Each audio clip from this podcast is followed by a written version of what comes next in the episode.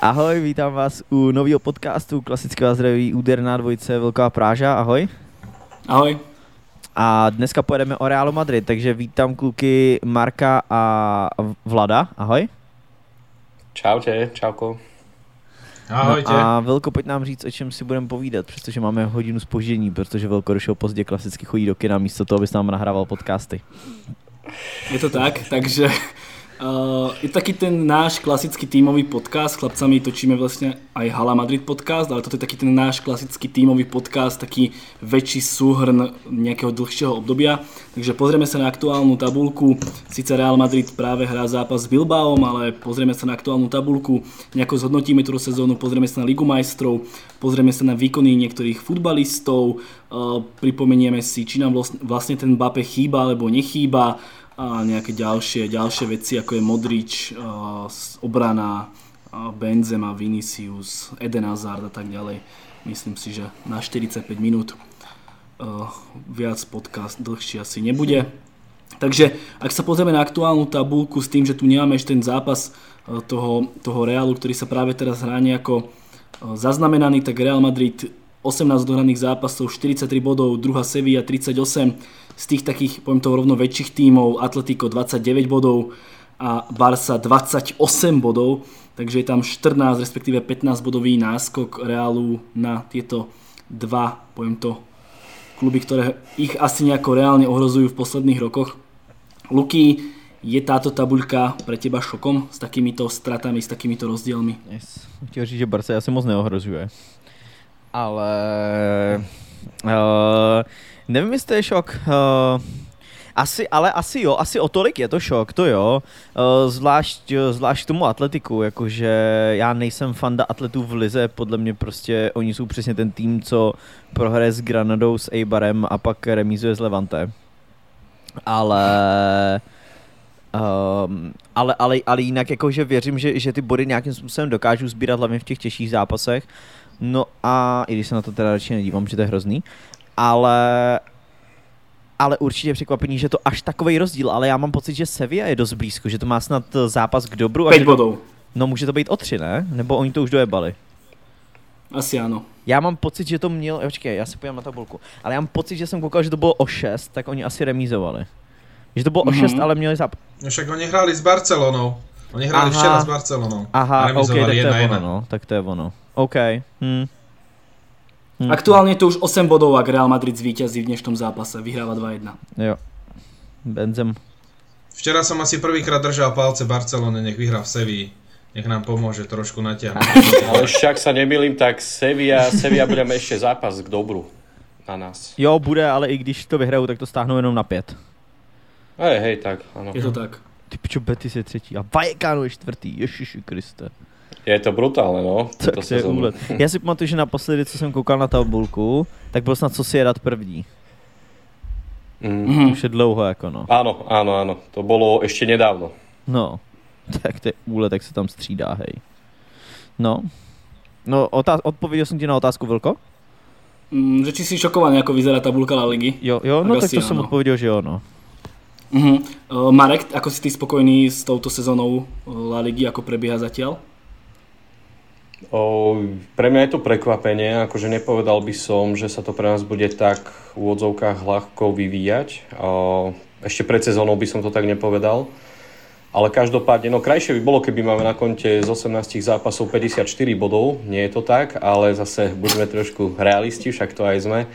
Ale každopádne som spokojný s vývojom sezóny, akože nejaké tie menšie zakopnutia tam boli. Ale každopádne z mojej strany je to spokojnosť a povedal by som, že je to nad moje očakávania, ako som vlastne pred sezónou ešte možno tak typoval alebo odhadoval, že ako sa bude tá sezóna vyvíjať. Vlado, keď sa pozrieš na tabuľku La Ligy, ako to hodnotíš? Tak ja som prekvapený aj z Realu a prekvapený som aj z Barcelony. Prečo? Pri Barcelóne som možno to trošku tak aj očakával, lebo keď sa v tíme stanú také katastrofy, aké sa stali práve v Barcelone za posledný rok, tak je možno 5 takých fanúšikov zarytých v mojom okolí, ktorí ma presvedčali, že nie, Barcelona bude šlapať, pôjde ďalej. Ja som o tom nebol presvedčený, lebo či už problémy s prezidentom, či už tie tie vzťahy medzi hráčmi, nepredĺženie Messiho, príchod Aguera, ktorý prišiel na základe toho, že bude hrať s Messim, alebo teda v tom bulváre sa hovorilo, že teda Messi si ho vypýtal. Takže ja som čakal, že Barcelona trošku padne, ale že padne až takto rapidne dole a hlavne v Lige majstrov, tak to je prekvapivé, ale čo sa týka Ligy, som si to aj myslel a takisto som si myslel, že ani Real nebude na tom moc dobre.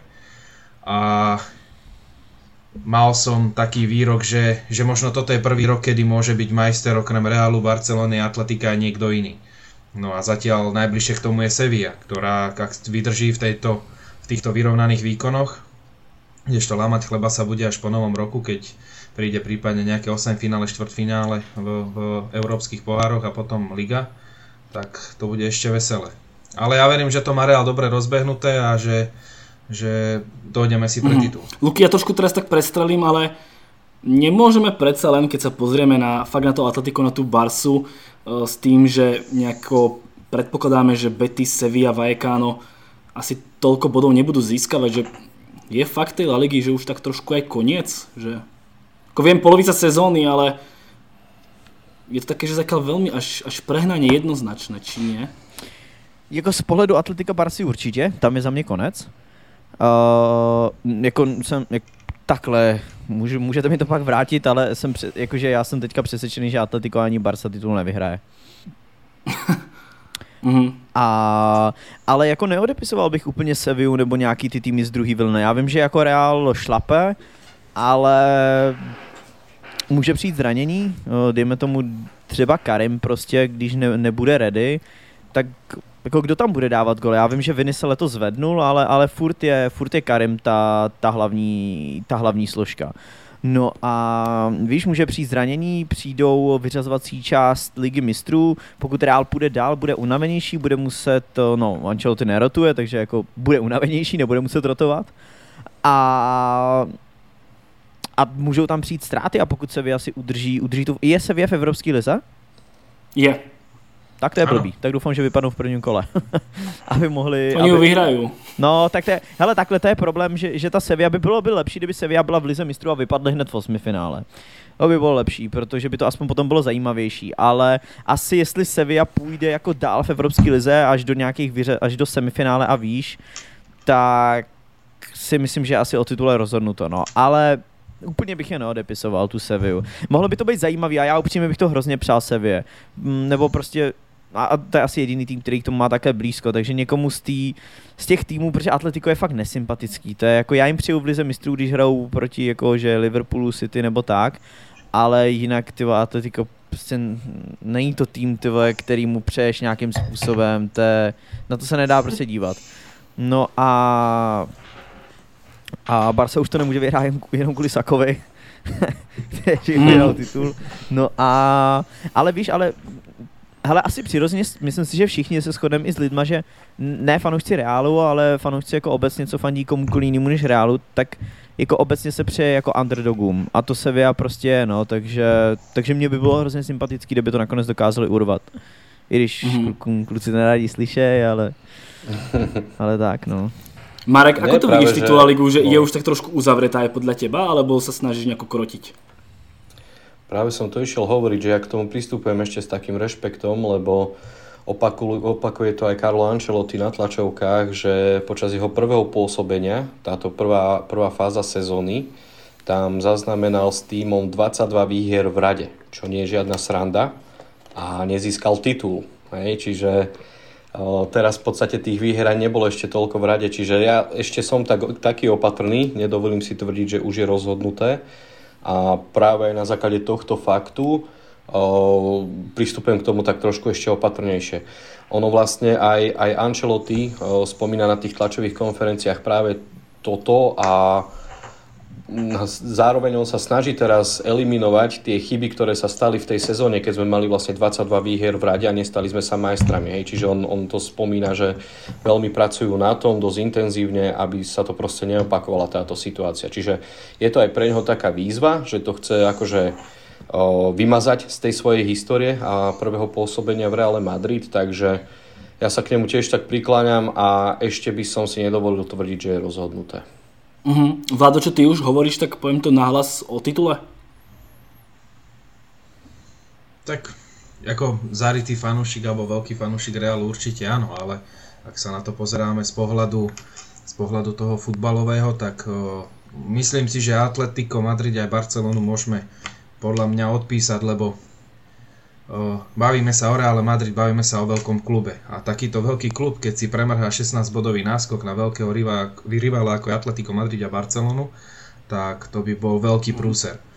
Ak tam ideme ďalšie týmy ako je Vallecano, Betis, tam je to nejakých 13 bodov, takže to je tiež také podľa mňa, možno ešte prestrelím to, ale možno ešte Vallecano, a to len z princípu toho, že Vallecano nehrá nič, oni hrajú len La Ligu a budú hrať Copa del Rey. Sevilla hrá Európsku ligu, Betis hrá Európsku ligu, my hráme ako Real Madrid Európsku ligu, Atlético Madrid Liga Majstrov, Barcelona Európska liga, čiže oni majú nabité tie programy ďalej. U Vallecana by som možno videl takúto špekuláciu, že keď k tomu ten tréner verí, tak vypustiť aj tú Copa del Rey a sústrediť sa čisto len na tú ligu, aj keď to je veľmi ťažké, lebo Vallecano je staré, ako taký nejaký stredný tím španielskej La Ligy. Ale ja vidím najväčšieho konkurenta len Sevillu, lebo myslím si, že naozaj tých 16 bodov je 16 bodov a to už by bola, už pre mňa by to bola veľká tragédia, ak by nás dobehol tým ako je Betis alebo teda Barcelona, Atlético Madrid. A u Atlética Madrid to takisto nevidím, pretože tam to je tiež téma sama o sebe, tam si myslím, že tam už je to úplne vyhoreté, tam Diego Simeone nemá ako tréner už čo robiť, lebo nevie ponúknuť tomu týmu nič nové, aspoň teda to je môj názor, takže na nich je vidieť, že majú rozkolísané tie výsledky, takže tam si tiež nemyslím, že by mohlo byť nejaké ohrozenie voči Luky, ja sa priznám, že neviem ako si typoval ty La Ligu pre touto sezónu, ja som vravel, že za mňa je najväčší favorit teda Atlético Madrid, čo sa mi vlastne akože nevyplní už zrejme, ale pýtam sa tak inak, že získal by tento Real Madrid aktuálny titul, čo ja viem, iba minulého roku, alebo pred 3 rokmi? Že príde ten Real skutočne tak dominantný, alebo tá La Liga je na tom tak zle? Tak jako kvalita La Ligy šla dolů, to je jasný. To jako... Protože... No, jako to určitě. A jestli by získali titul... Hele, mně se to těžko hodnotí, protože já jsem dřív prostě Reál koukal fakt každý zápas, když tam byl Roncek. Já jsem jako za sezónu vynechal prostě 5 zápasů a to bylo, když se to krylo z United. Jo, tak to byl jediný zápasy, který jsem vynechal. Já jsem fakt nevynechal nic, jsem koukal furt. Ale jak se pozrieme například na Ligu Majstrov, Európsku ligu, tak Atletico LTT postúpilo, Barcelona v Európskej lige, Sevilla v Európskej lige tiež vypadla z Ligy Majstrov. Celkovo sa minulý rok tým Španielom nejak nedarilo v Lige Majstrov. No a tak to je jako podle mě není téma, to je podle mě jakože fakt, že kvalita ligy šla dolů. To asi, no to je asi otázka hlavně na kluky, ale jako za mě to je jasný, nebo jasně viditelný. Si nedovedu představit, že by v nějaký době, kdy La Liga byla na vrcholu a španělský týmy všechno vyhrávali a semifinálo Ligy mistrů jsme si nedovedli představit, že tam nebudou minimálně Barca a Real, dost možná i Atletico, tak že by v polovině sezóny bylo Vallecano před Barcou. To je jako úplný úlet. Jako no. Takže jako to, že šla kvalita La Ligy je podle mě jasný. A to, jak jsem typoval na začátku, hele, já si to upřímně nepamatuju. Já jako určitě vím, že jsem neřekl Barcu a řekl jsem asi možná Atletico, možná Real, hele, to fakt nevím. Určitě jednoho z nich, ale já si to nepamatuju. Hele, když to někdo dohledáte a mrknete na to třeba zpětně, tak to klidně potom napište do komentářů. Mě by to samotného zajímalo, ale nevím, koho už jsem typoval, no. Ale určitě jsem nikoho neřekl jasně, já si myslím, že jsem říkal, že taky hej, Atletico možná, ale nevěřím jim, a Real možná uvidíme, no. Takže asi tak, no. Marek, ako sa ty pozeráš na tú aktuálnu úroveň La Ligy?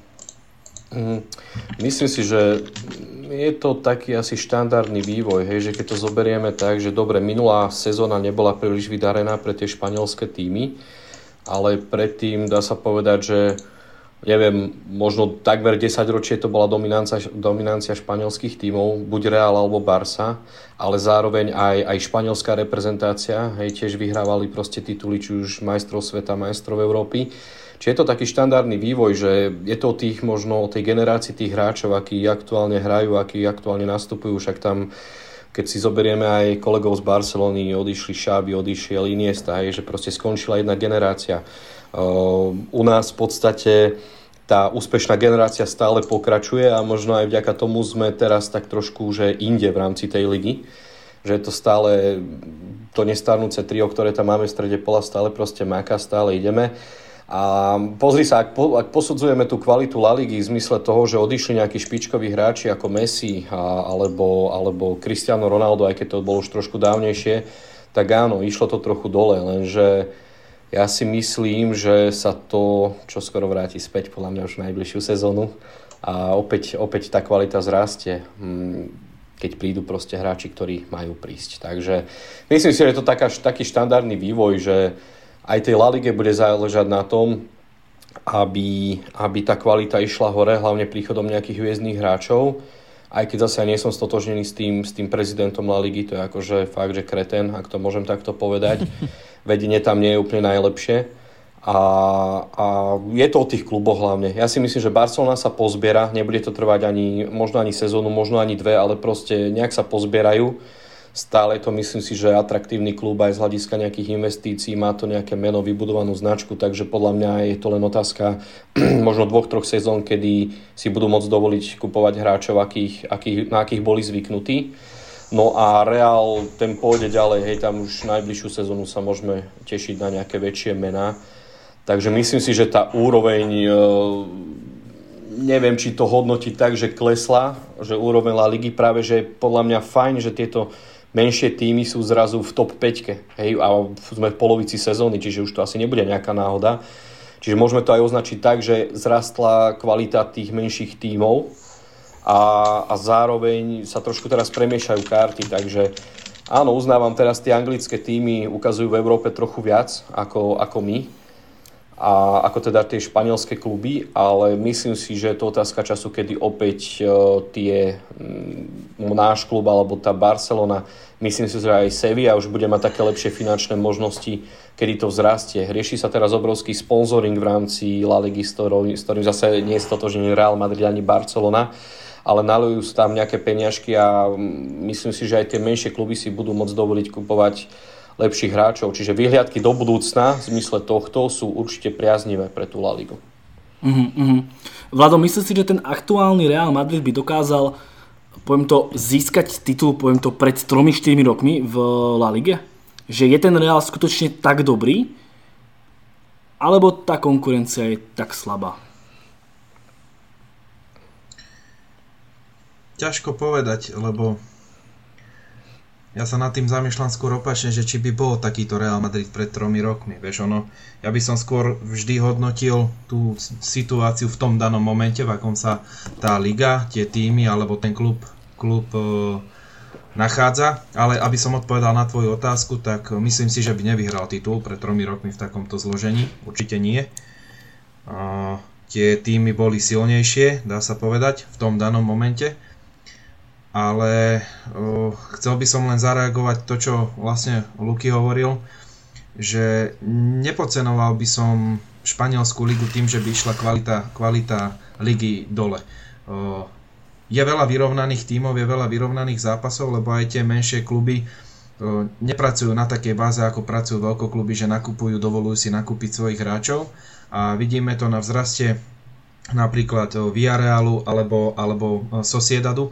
Tak ako som v minulom podcaste pre Hala Madrid hovoril, že teda Sociedad, ak si všimneme, ten klub hrá možno 4 alebo 5 rokov so skoro rovnakými hráčmi a plus implementuje do základnej 11 a dáva priestor hráčom zo svojej akadémie.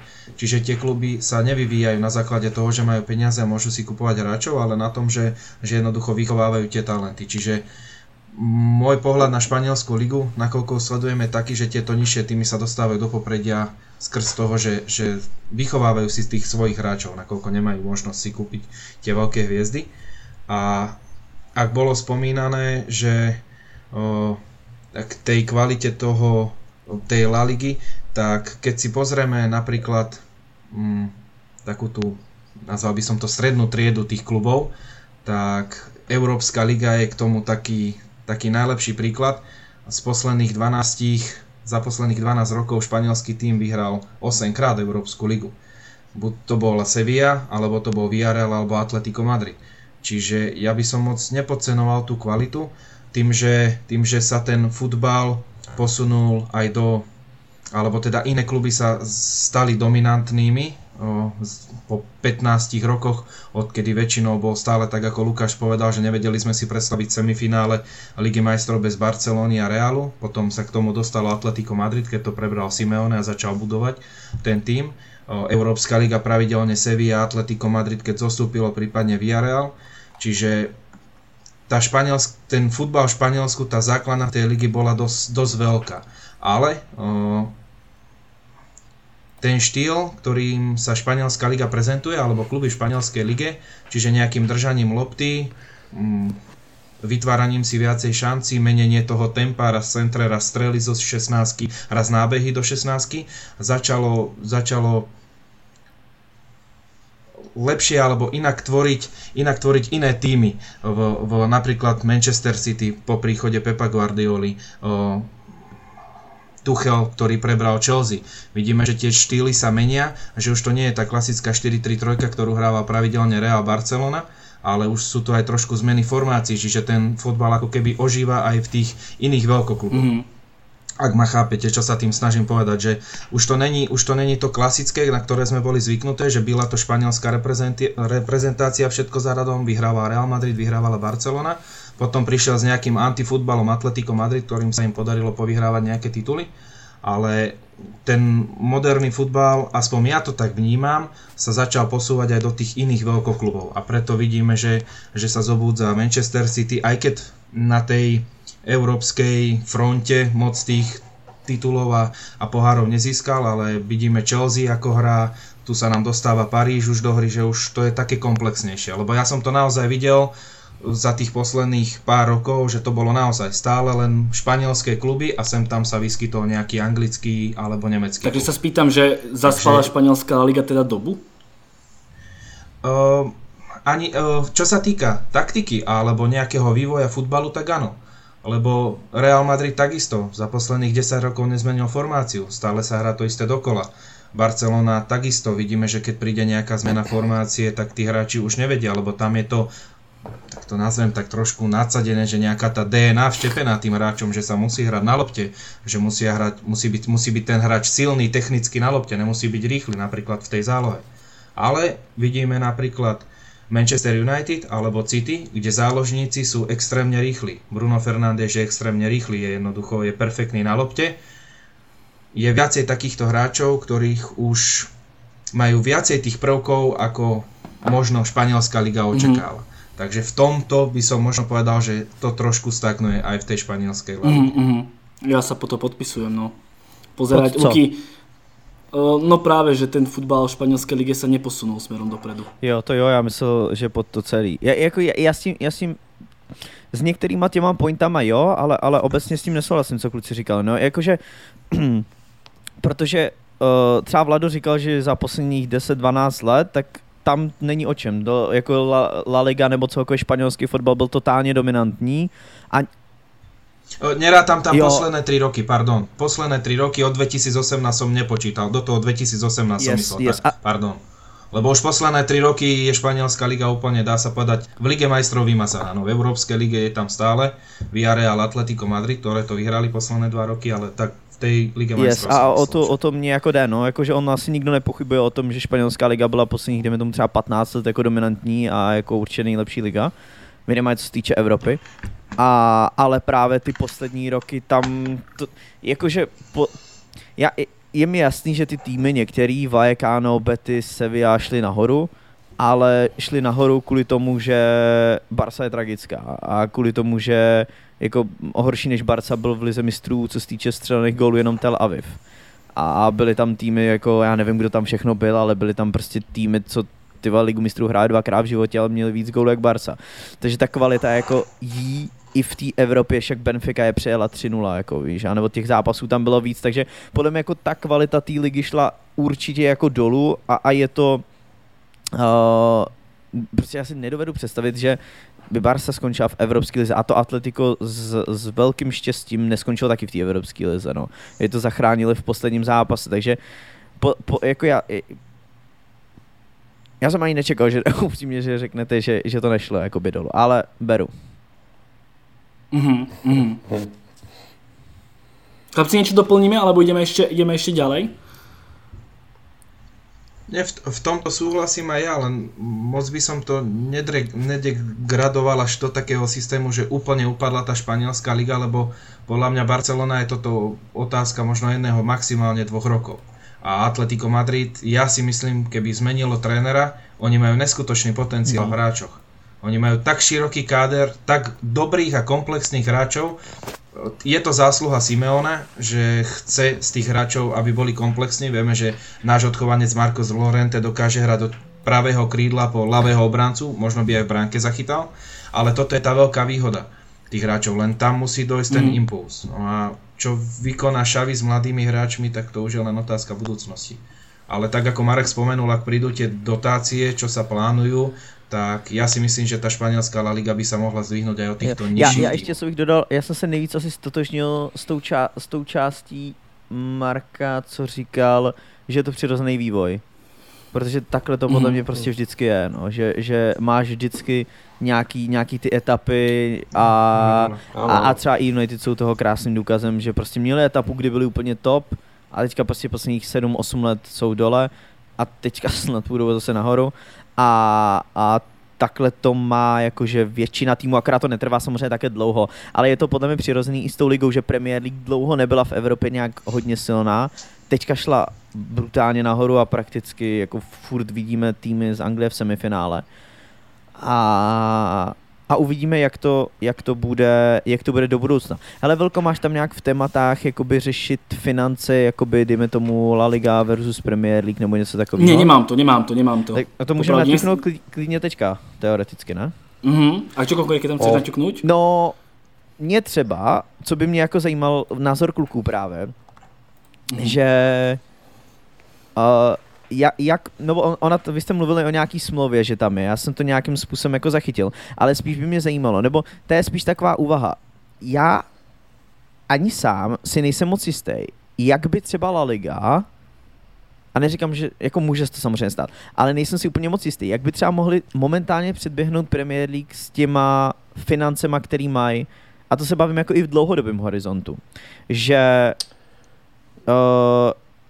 jednak kluby, co už tam jsou samozřejmě, ale plus Newcastle, který, dobrý, následujících 5 let to nebude v Evropě nic zajímavého, ale třeba, dejme tomu horizont 7 až 10 let, už to klidně, pokud to vydrží, může být prostě klub na úrovni City, teoreticky. A takovýchhle šiků, že by tam mohlo být víc, tak to by mě jenom zajímal i váš názor. Protože ono vlastně, jestli to chápu dobře, tak takovýhle člověk, jako si koupil Newcastle, tak to se nemůže stát ve Španělsku, jestli znám dobře ty pravidla. Myslím si, že nie. Takto, že ten rozdiel medzi tou La Ligou a medzi Premier League je hlavne v tom, že tam je to financovanie lepšie rozdelené medzi aj tie nižšie kluby v Premier League, že tam proste je menší klub, ktorý je, dajme tomu, ja neviem, alebo klub len, ktorý postupí z tej druhej ligy, oni dostanú hneď, ja neviem, 100 mega za televízne práva. Hej, v La Lige sa to nestane. V La Lige si proste najväčšiu časť tých peňazí logicky berú Real Madrid a Barcelona, teda tie najsledovanejšie zápasy, kdežto tie malé kluby dostanú, akože je to nejakých pár miliónikov, ale je to len zrnko v kope sena oproti tomu, čo dostane Real a Barca. Kdežto v Premier League to nehrozí. Hej, tam si môžu... No, ak dobre, dajme tomu, že Newcastle, hej, že je úplne niekde na spodu, ak neberiem to, že ich teraz zobral nový majiteľ, samozrejme, tak proste oni si mohli dovoliť kupovať hráčov za 30-40 mega, hej, kdežto u nás nejaké, ja neviem, dajme tomu Getafe alebo nejaký podobný klub o tom mohli len snívať, čiže podľa mňa toto je potrebné hlavne zmeniť, systém toho financovania v La Lige, ale jedine takýmto spôsobom sa môže tá celková kvalita akože povzniesť a vyrovnať sa tej Premier League. Aj keď takto, Lukáš, to, čo si ty povedal, ja toto nevidím ani v horizonte možno 5, 6, 7 rokov, že sa La Liga v tomto dotiahne na Premier League. To akože si povedzme, lebo ono aj to nové financovanie, čo má pritiec do tej La Ligy, ono to má prísne kritériá, že dajme tomu 20% iba môže ísť na prestupy hráčov z toho balíka, čo dostane ten klub. Mm-hmm. Dajme tomu ďalších 30% môže ísť na rekonštrukciu štadiona. Ja teraz strieľam tie čísla, ale proste takto nejak to je proste prerozdelené. Čiže to znamená, že ak klub dostane, dajme tomu 50 mega, oni za to nemôžu za tú celú čiastku kúpiť len hráčov za 50 mega. Ja, musí ísť niečo na rekonštrukciu, musí ísť niečo na hráčov, potom zase do akadémie, presne tak. Čiže ono to má presne takéto kritéria a to celkovo trošku tak brzdí ten vývoj v rámci toho celkového financovania, lebo tam budú presne striktne dané tie kritéria.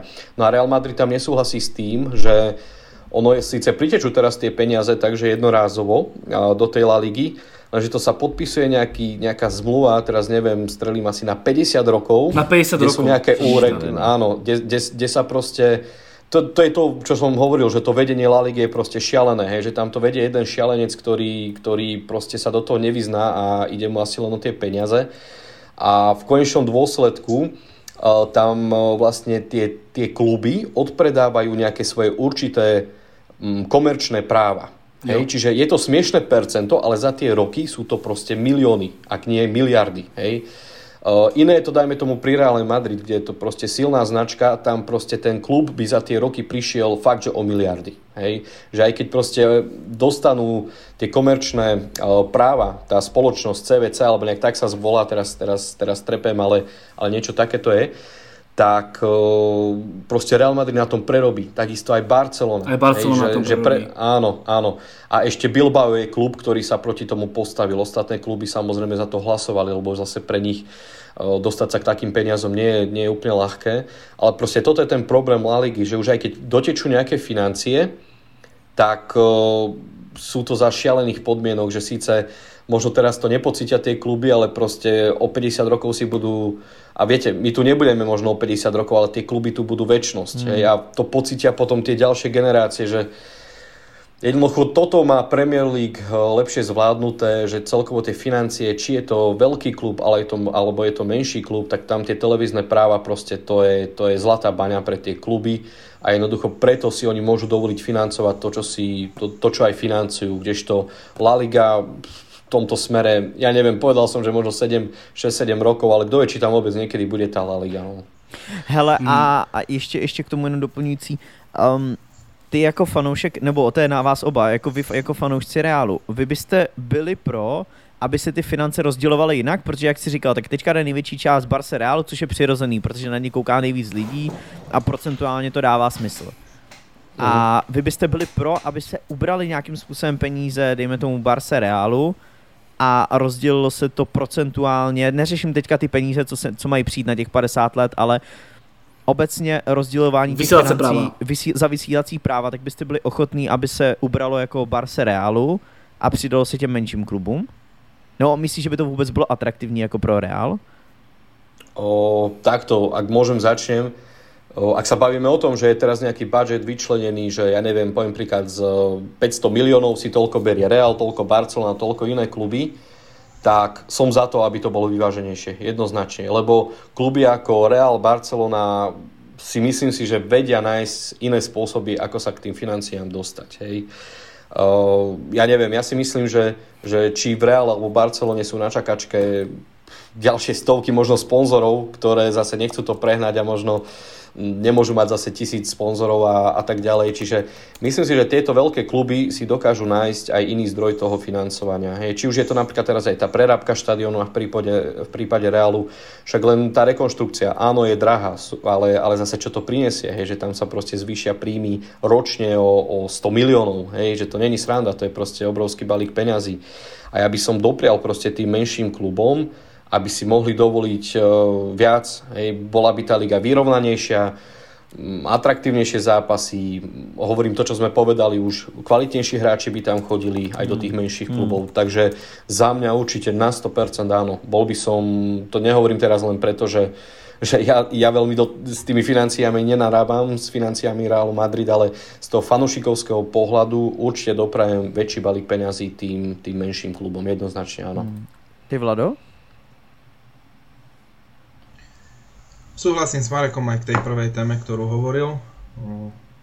Tam by som možno len dodal to, že nerad porovnávam takéto dva veľké, nazvem to monopóly, ako je Anglicko a Španielsko, lebo je tam systematicky úplne iná politika, sú tam úplne iné tie firmy, sponzorské zmluvy, cena za vysielacie práva a odraz toho celého je koncový zákazník, ako sú obyčajní ľudia, ktorí platia tie peniaze tomu sprostredkovateľovi tých vysielacích práv.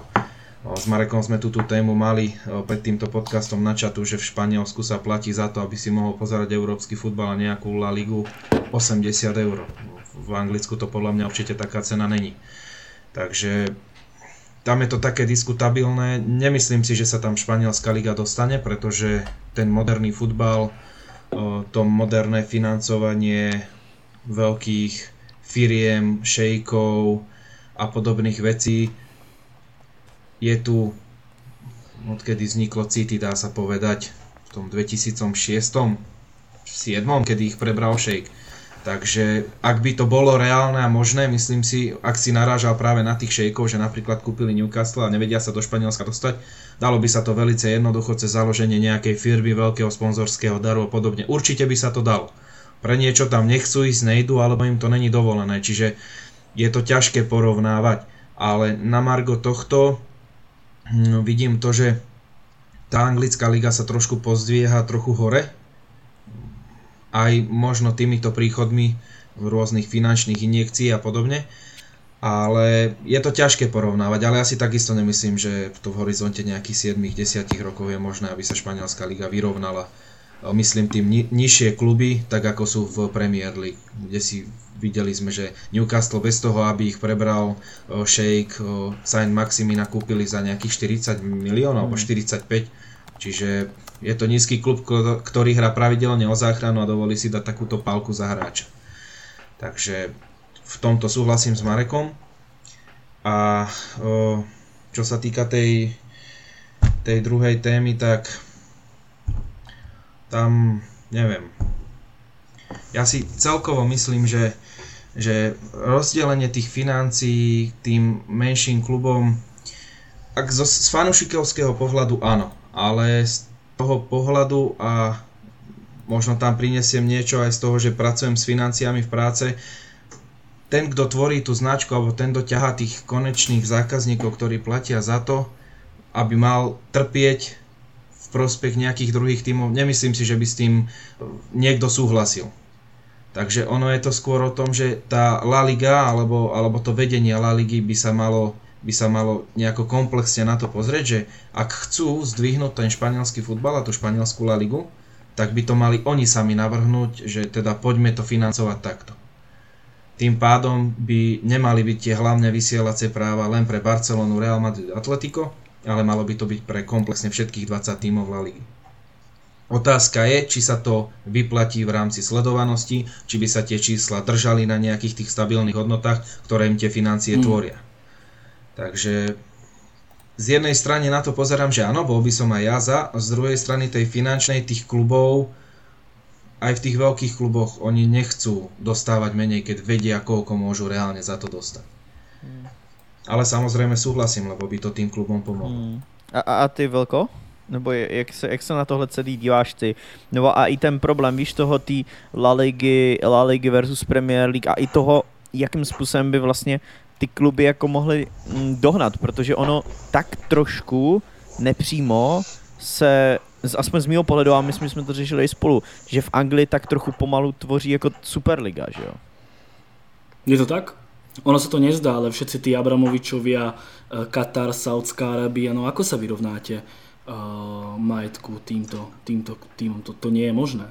To je bez šance.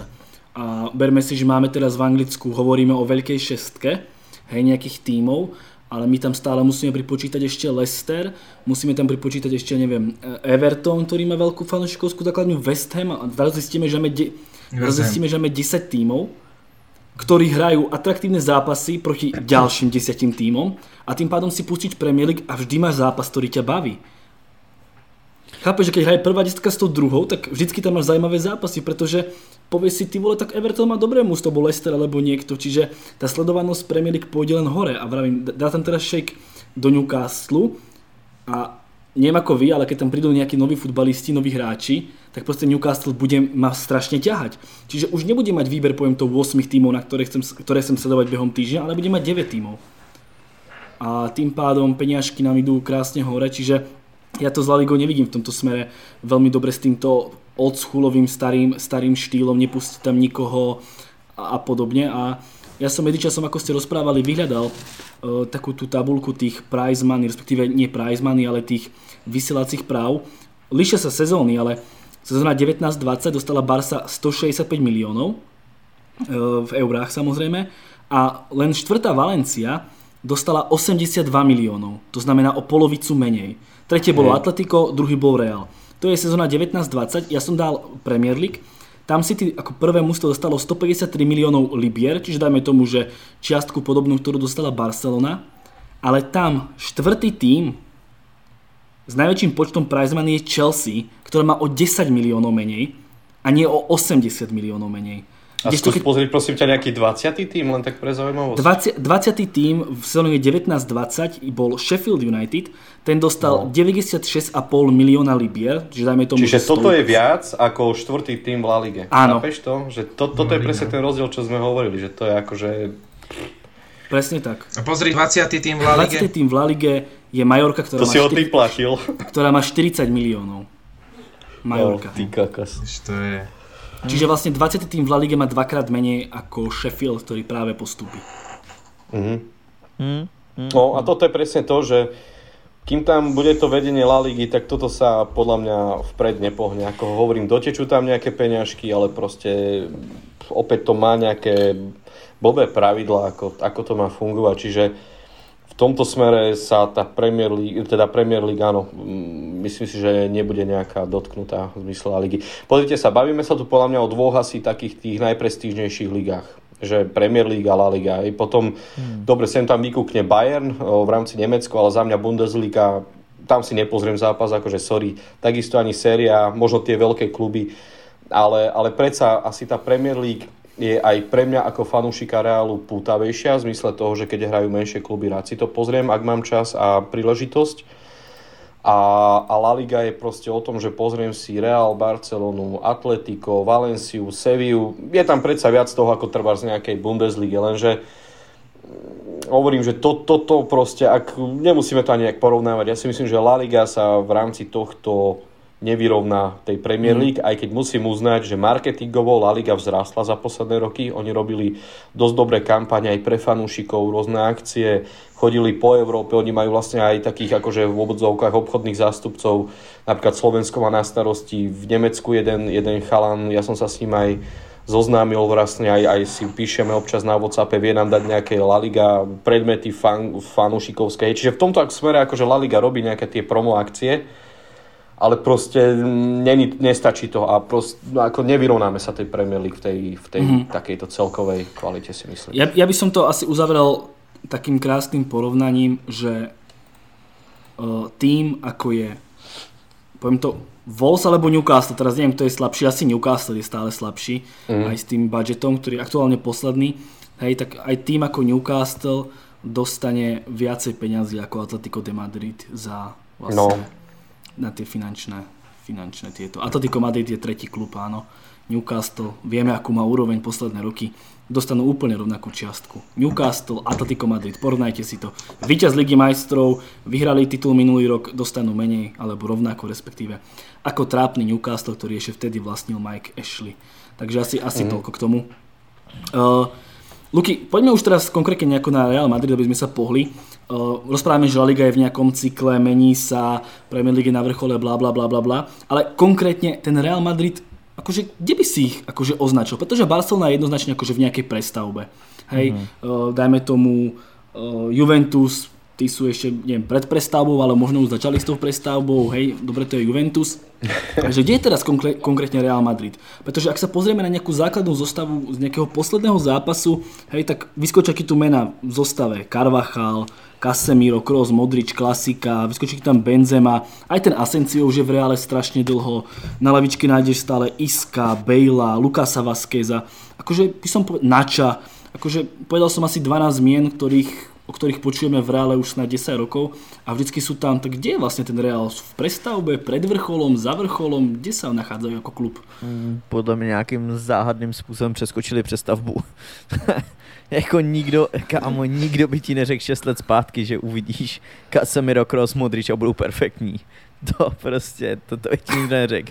Ani by nikdo by neřekl, že odejde Ronaldo a Benzema, vole, bude dávat každý zápas 2 góly. To prostě, a bude to dělat jako několik let v řadě, ne jako 1 rok. To je takže jako... je to pro teba tým, od kterého můžeme v nejbližších rokoch očekávat jakože velké věci v Lige Majstrov? Já bych se ani nebál říct, že jo. Nebo takhle, jako asi, hele, takhle. Pro mě je úplný šok, že ta záloha funguje tak, jak funguje. Jako já tomu jako přímo vůbec nerozumím. V tom věku, jak dlouho spolu hrajou, jak nerotujou, několik let nerotujou. To je až jako fyzicky skoro nemožný, ty vole, v tomhle věku. Ne. A oni fakt, ale jako si řekne, že některý hráči třeba jsou starší a tak dále, ale jako v jiných klubech, ale oni jak ještě nerotu a hrou non-stop, každý zápas, všechno. 4-0, 1-2, ty znova nevadí, furt tam hrajou ty stejný. A takže pro mě je to jako po nějaký vole, stránce úplně jako zázrak. A plus teďka k tomu vlastně připočítáme to léto, kdy já očekávám fakt velký nákupy od Reálu, plus ale velký pročištění, protože smlouva snad končí Iskovi, Bailovi, a nevím komu ještě, ale tyhle dva mám pocit, kuciš, tak mě opravte, kdybych se pletl, ale myslím, že jim dvou končí smlouva. Jim určitě. Je tam ještě aj Marcelovi. Jo, Marcelo, sorry, na něj jsem zapomněl. No a určitě prodají se ještě nějaký další hráči. A Mbappé je asi jasnej. A otázka, je tam spoustu dalších hráčů, kteří by mohli přijít. Je tam potenciálně Rudiger, Pogba, teoreticky i Dybala, který sice už jako skoro podepsal s Juventusem, ale who knows? Takže těch hráčů jako volných je tam dost, je tam vlastně Zíle v Bayernu furt nepodepsal, že jo. Jako je tam raketa hráčů a Real může posílit klidně takovým způsobem, že přijde do klidně dvojka Mbappé, Rudiger, jako tak to je úplný úlet, jako to by za mě ten tým hrozně posunulo. A v momentě, kdy tam máš jedva plus fungující zbytek toho týmu, i kdyby propadl prostě Kroos s Modričem, tak máš tam na lávce mladýho Camavingu, Valverdeho. A no. Decid asi. Jo, OK, ale máš tam tyhle dva mladý kluky, plus teoreticky můžou podepsat i Pogbu, že jo, který vím, není dokonalý, co se týče stabilnosti výkonu. Ale má to v sobě a vidíme to ve Francii, jak on hraje, že on tam prostě fakt hraje dobře a nechápu, proč v United prostě ne. No a takže ten Real se prostě může hrozně rychle vyšvihnout na to, že bude zpátky nejlepší tým na světě. Klidně příští rok už. Jako za mě úplně v klidu s tím, že si podívám, že Vinicius se rozjel úplně na nějakou úplně šílenou úroveň, jak ty piče, kdyby někdo nevím, co s ním dělali. Jo, Modrič ten podle mě ve 46 ještě tam bude běhat, kdyby bylo 19 a... Modrič no, bol kropáčkové, no, ale si preje zázračne. On tam podle mě s Viniciusem, oba dva. Ty vole, tam mu podle mě dala něco na to. Na to, aby byl klidnej, aby nebyl splašený před bránou. A když k ním doplníš Benzemu, který jako jede jak Lewandowski, no a na pravou stranu vyměníš, dáš pryč Asensia, dáš tam Mbappého, tak ten tým je úlet, že jo? To je jako masakra, nechceš proti takovému týmu hrát ani náhodou, nebo já určitě ne, už vůbec ne z United, ty vole. Takže jako to může být hodně, hodně rychle jako jiný level a pokud se povíme, že by to třeba ještě posílil Rudiger v té obraně, kterýho já jakože řadím extrémně vysoko, tak to prostě bavíme se o tom, že ten tým je velmi, velmi dobrý. Čiže rázom zpět na evropské scéně? Okamžitě. Tak jako oni hlavně tam jsou už podle mě letos, protože ten tým už letos je fakt silnej a podle mě letos... Jako jasně, mají Paříž, takže teoreticky můžou skončit hned v 8finále, ale podle mě pokud porazí Paříž, tak já čekám Real semifinále. Je můj odhad. Já jako nečekám, že by Real vypadl dřív. Jako může se samozřejmě stát všechno, Liga mistrů je nevyzpytatelná. Ani bych se nedivil, kdyby to vyhráli, podle mě jsou jako jedni z favoritů. Marek, ty keď sa pozrieš na aktuálny Real Madrid, na to vekové zloženie, na to koľko rokov tam sú tí hráči, že kde sa podľa teba, poviem to, nachádza Real Madrid? OK, je na špičke, poviem to, La Ligy, ktorú sme sa, síce nezhodli sme sa, ale nejako sme uznali, že je predsa len teraz v nejakej prechodovej fáze tá La Liga, ale kde je vlastne Real Madrid, poviem to, na tej európskej scéne? Je to tým, ktorý ešte len vybuchne v tej Európe, že poviem to ďalší rok, alebo je to len nejaká stále prestavba, poviem to o 2 roky bude Real Madrid konkurencieschopný? Kde sa aktuálne nachádza Real Madrid? Je to v podstate tak, že taká kombinácia aj tých vyzretých vín, ktoré máme v tíme, a zároveň už aj začala trošku taká prestavba, ona nie je taká výrazná, ale proste začala. A ja nadviažem ešte na tú tému, ktorú sme mali predtým, že rozpočtom, ako sa vyrovnáme, dajme tomu, tým klubom, kde sú šejkovia typu Newcastle po novom, hej, City, Paríž. No ja ti poviem, ako sa ním vyrovnáme. Rozpočtom nie, lenže vydrbeme v 8 finále Parížanov a v lete prídu k nám Mbappé a Haaland. Toto bude proste taká odplata pri týchto všetkých šejkov a neviem koho všetkého. Ako, sorry, ale mne sa strašne znusil ten klub, aj ten Paríž. Ja som akože celkom, že nemal som nič proti tomu klubu, ale po tom poslednom lete, čo akože si potrebovali dokázať svoje ega, že nechceme 200 miliónov a o rok proste ten Mbappé môže prísť zadarmo. Mbappé sa ešte dostaneme na tom špeciálnu... Áno, dostanem sa... Preto ani nejak nejdem do hĺbky v rámci tejto témy, ale proste, aby to bola len taká odpoveď na tvoju otázku, že jednoducho toto sú tie veci, ktorými sa ako keby odplatíme tým bohatým klubom. Hej, že nebude to peniazmi, ale bude to proste takýmito ostatnými činmi. Aj toho Haalanda, vieš, ono to je, proste tam to nie je sranda, lebo to vyhlásil Vácke, čo je prezident Borussie, že proste Real má veľmi vážny záujem. V Nemecku to tak funguje, že tie kluby, napríklad v Anglicku to až do takej miery nie je, však ako sa volá ten u vás, ten športový riaditeľ Woodward. Manchestri. Áno, že tiež proste on je ticho, hej, a to isté v španielských kluboch, že keď sa niečo deje, oni sú ticho, oni nespravia nejakú tlačovku alebo niečo, že vysvetlia tie udalosti alebo že čo sa deje, čo sa ide diať, ale v Nemecku to takto funguje a vlastne teraz nedávno dal pre nemecké noviny Bild rozhovor tento Vácke, ten prezident Borussie, a reálne z jeho úst bolo akože povedané, že proste Real má veľmi vážny záujem o Haalanda. A vieme, že on tam už bol na nejakej obhliadke so svojím otcom a s agentom, čiže ja akože dávam veľké šance aj tomuto, že príde aj Haaland. A toto sú tie veci, ktorými sa odplatíme týmto všetkým bohatým klubom. Neznášam ich. Posunie sa tým určite La Liga, ale opäť to bude vlastne ťahať tá dvojica Real Madrid-Barcelona, ktorá si potom určite nebude chcieť zo svojho toho koláča, poviem to, dať nejaké omrvinky tým ostatným týmom a opäť to bude také, poviem to, centralizované iba o tých 2-3 týmoch. Kámo, v momentě, kdy přijde do Reálu Mbappé s Haalandem, tak to nebude o dvojici, ale o jednotlivci.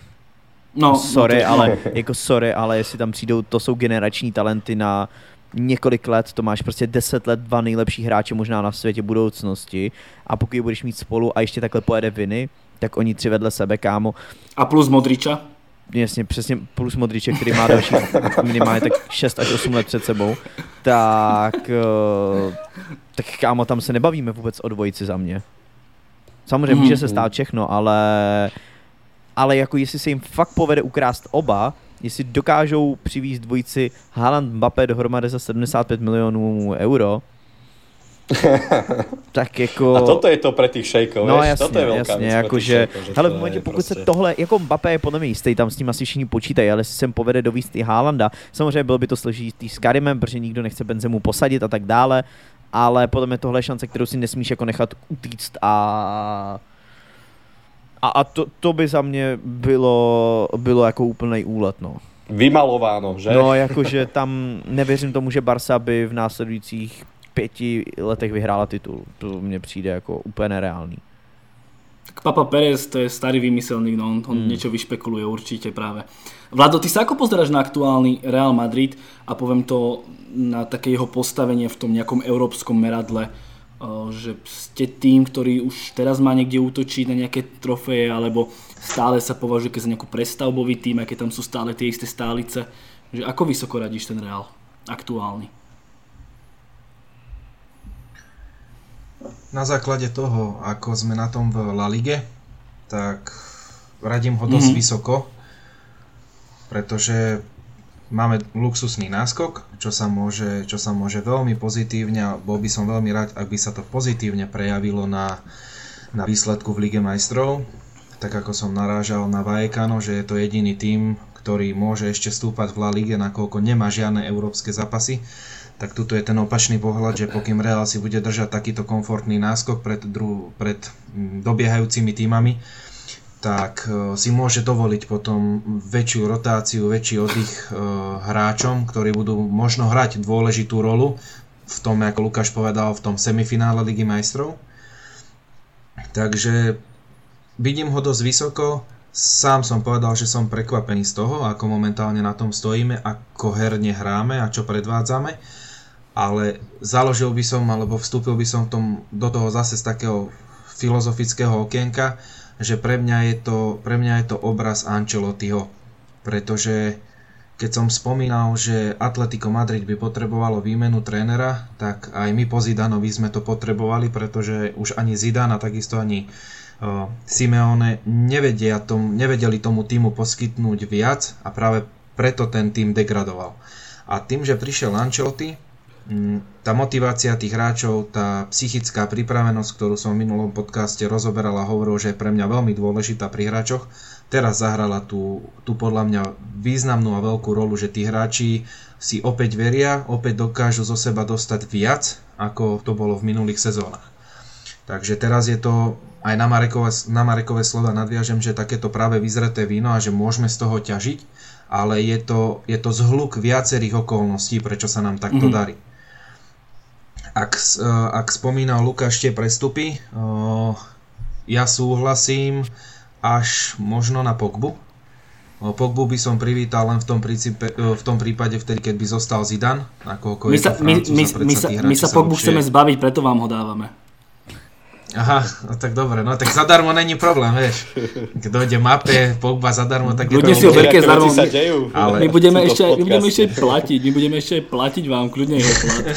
Hej, vzduch, dobre, tak na rok na hostovanie nech ide, 100% zo, vyskúšame ho. Stačí, že ho posadil vpred. Ja by som k Lukášovi doplnil, že teda netreba zabúdať pre mňa na také moje dve srdcovky mladých talentov, a to je Kubo, ktorý je v Majorke, a to je Brahim Diaz, ktorý je v AC Miláne. Lebo vidíme, že tí hráči hrajú pravidelne, to je to, čo potrebujú, to je to, čo každý mladý hráč potrebuje, či vo veľkom klube, či v malom klube hrať. Práve preto možno Jovič, Mariano sú takí schovaní, alebo sme z nich nedostali to, čo ukazovali v tých druhých kluboch, lebo nemajú ten herný čas. Takže ešte týchto dvoch hráčov k tomu, čo Lukáš hovoril, keby pridáme, tak ten Real Madrid môže byť na budúci rok dosť silný. Len je tu jedno veľké ale. Ja by som si veľmi prial, aby prišiel Haaland s Mbappém. To, že Benzema dáva každý zápas, alebo teda každý druhý zápas góly a je teraz dosť dobre na tom, je záruka možno tohto roku a budúceho. Ak pozeráme na to z hľadiska do budúcna, že prečo šejkovia kupujú nejaké kluby, a vieme, že teraz 2-3 roky budú niečo budovať, a máme na to pozerať aj z hľadiska toho, že tento klub Real Madrid je už nejaký vyzretý a má každým rokom niečo získavať a niečo vyhrávať, tak ja by som sa nebal z pozície trénera posadiť Benzemu na lavičku, pretože má svoj vek. Ten herný čas vie využiť hocikedy inokedy na iné zápasy, iné menej možno vážne zápasy, alebo prípadne keby sa niekto zraní, ale vie poskytnúť nejakú tú radu, tú hernú prax, to mentorstvo pre tých mladších hráčov, aby zostali nohami na zemi, tak ako to je napríklad pri Viniciusovi, kde ja si myslím, že zahralo veľkú rolu to, že sa mu asi niekto po mentálnej stránke venoval. A je to príklad aj toho, že kedy priniesť Haalanda s Mbappém, keď nie v prípade, že máme na lavičke Ancelottiho. Lebo vidíme, čo sa deje v Paríži. Paríž spravil v lete neskutočné nákupy, odmietol predať Mbappého do Reálu za 200 miliónov. Doniesli Messiho, majú Neymara, Mbappého, a ja som pozeral asi 3 zápasy Parížu a každý jeden zápas som vypal po 45 minútach, pretože Pochettino nie je tréner, ktorý dokáže sklbiť takýchto troch pre mňa velikánov a nastaviť na nich nejakú taktiku a nedokáže využiť ich potenciál. a práve toto by v reále mohla byť menšia výhra, že máme Ancelottiho, ktorý je trénerský mák a dokázal, nemusíme hovoriť prečo je trénerský mák, a v tomto momente, ak by prišiel Haaland s Mbappém a bol by tam Vinicius, myslím si, že je veľká pravdepodobnosť, že to nebude o tom, že sú to jedinci, ale že z nich Ancelotti bude vedieť ako keby prebudiť toho tímového ducha. A toto práve vidím, že stagnuje v Paríži. V Paríži je to o tých jedincoch, kde suverejne vytrča Mbappé. Mbappé je tam úplne, ten si ide svoj svet, svoj futbal. Messi vidíme, že je zablokovaný, lebo to je to, čo som spomínal v tom minulom podcaste, že prečo sa Jovič nevie presadiť v reále. No, keď ho vystriedame a hráme rovnakú taktiku na Benzemu, ale pritom tam máme Joviča, ktorý je typologicky úplne iný útočník, tak on sa nepresadí. A Messi, keď 17 rokov bol zvyknutý hrať nejaký štýl futbalu, tak on sa za rok ti nenaučí hrať niečo iné. To je jednoducho, ten zvyk je tá železná košela, to ide strašne ťažko dole a preto vidím, že Messi je stratený. Dobre, začína sa teraz trošku prebudzať, ale nie je toto práve, čo si možno Paríž od neho sľuboval, alebo čo si sľubuje na 2 roky.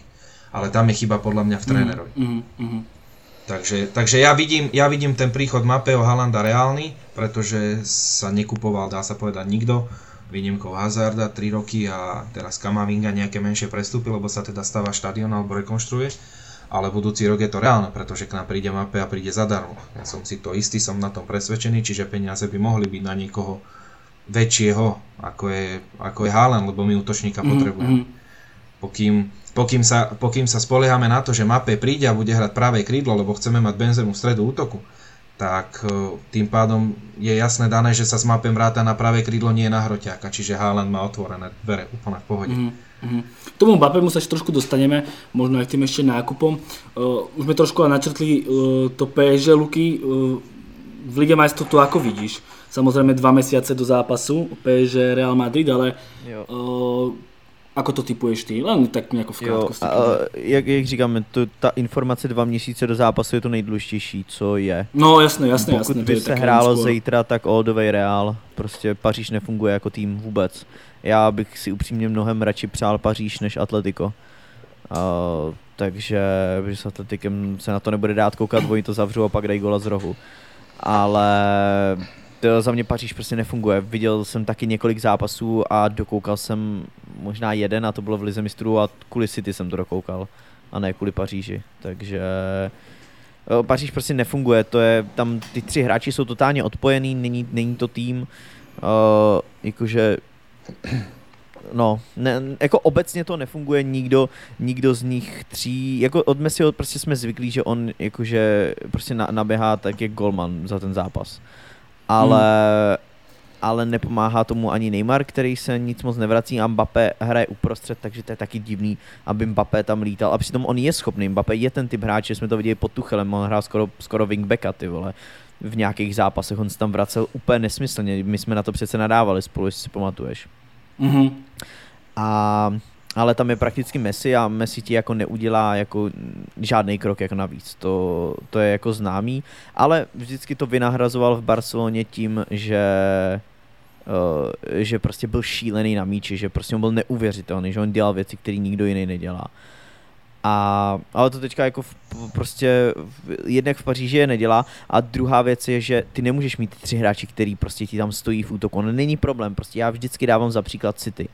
Máš tam De Bruyna, Bernarda a dalších 6 hvězd, ale oni sedřou ten trávník, oni tam lítají po zadku, to stejný. Salah, Mané, superstars, světový superhvězdy. Dovedeš si představit Salaha, že by tam chodil jak Messi? Podle mě by mu bylo trapně.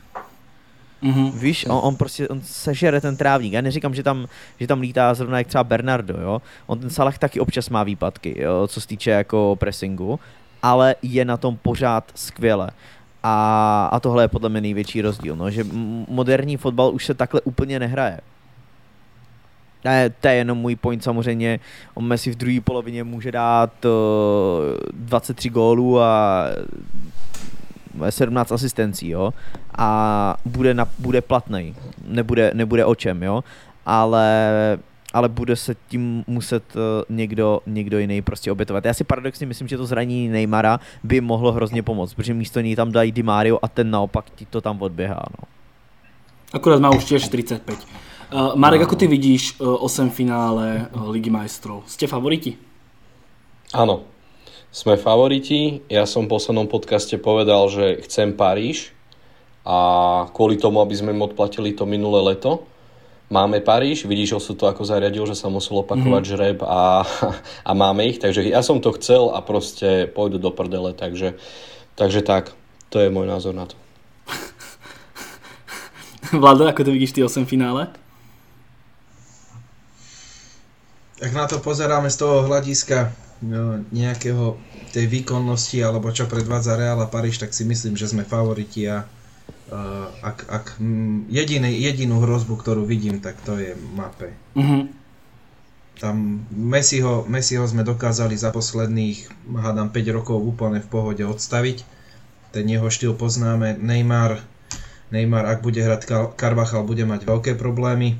A Militão, myslím si, že si úplne v pohode poradí s Mbappém, ale jemu je to trošku okorení, si myslím, ešte Casemiro, takže my to, čo predvádzame v obrane, ak zachováme v tom 8. finále, budeme dôslední a ja verím, že ich Ancelotti podľa mňa 3-krát lepšie prichystá ako Pochettino, tak si myslím, že by sme mohli úplne v pohode bez nejakých väčších stresov postúpiť. A chcel by som len doplniť Lukáša, čo hovoril. Títo traja hráči, pre mňa je to odrazom práve toho trénera. Ja, ako Lukáš povedal, že keď si predstavíš, že Salah, Mané alebo Grealish so Sterlingom, s De Bruynom si nedovolia sa prechádzať po ihrisku, tak myslím si, že to je odraz toho rešpektu, toho vedenia, toho trénovania práve toho tímu, ktorý má Paríž a Pochettino je podľa mňa úplne nešťastná voľba. Keď by sa to počúval asi ťažko. Já Pochettino miluju, ale souhlasím s tím, že jako v Paříži nedělá dobrou práci. Jako já s tím to jako není nic jako to jsou fakta prostě. Keď si to porovnáš s Tottenhamom, no jasně, to jsou jako fakta, tam nemůžu nic proti tomu říct a určitě s tím souhlasím. Akorát podle mě to, jakým způsobem se hýbeme si, tak to je jediný, s čím nesouhlasím. To není práce trenéra, on nikdy jako on tam lítal možná, když mu bylo 18, 19. Na začátku úplně pod Guardiolou, ale on jako, já mám vždycky v hlavě legendární zápas Barcelona versus Sevilla. To je nejlepší stream, který jsme v životě kdy dělali. Hej, já si ho musím někdy zase pustit zpětně, protože my jsme tam celou dobu dělali prdel z Messiho, za to nás lidi hrozně sežrali tam, ale on prostě, třeba Barca měla útok, a Sevilla šla do protiútoku a oni stihli doběhnout všichni hráči úplně na druhou stranu, tam mít šanci a pomalu stihl golman ještě rozehrát a rozdělili akci. A on byl furt ještě v offsideu, že jo? To bylo tak šílený, já jsem to úplně, jako my jsme z toho zápasu hrozně chcípali a já jsem říkal, ty pičej, teď z toho zápasu někdo musí udělat sestřih, protože to by bylo úplně neuvěřitelný. Takže jako nevěřím tomu, že Messiho někdo rozběhá. A já vím, lidi zase budou psát, jo, ty jsi úplně hejter Messiho. Já ho nejsem jeho hejter, on je geniální, já ho mám rád, je to frajer. Ale prostě jako jeho effort, ty vole, bez míče, to je jako někdy fakt, hele, nikdo jiný na světě si jako nikdo tohle nemůže dovolit. Takže prostě evidentně je fotbal, vy potom musí být jinde, no. Ale jinak souhlasím určitě, prostě Mbappé je hráč, který ti to odmaká, to bylo vidět pod Tuchelem a Neymar, není to největší dříč, ale vrátí se ti taky, no. Takže určitě věřím. Dotancuje zpět. Je to tak, pokud se nezraní na karnevalu, tak jo. A věřím tomu, že jiný trenér, třeba ten Ancelotti, by to vymyslel takovým způsobem, aby se Mbappé s Neymarem vraceli a nevím, buď by ten Messi byl v útoku, nebo nevím přesně jakým způsobem, ale věřím tomu, že by ta Paříž byla pod Ancelottim nebo Zidanem mnohem kompaktnější. A nevěřím tomu, že aby ani jeden z nich rozběl Messiho, to je no chance.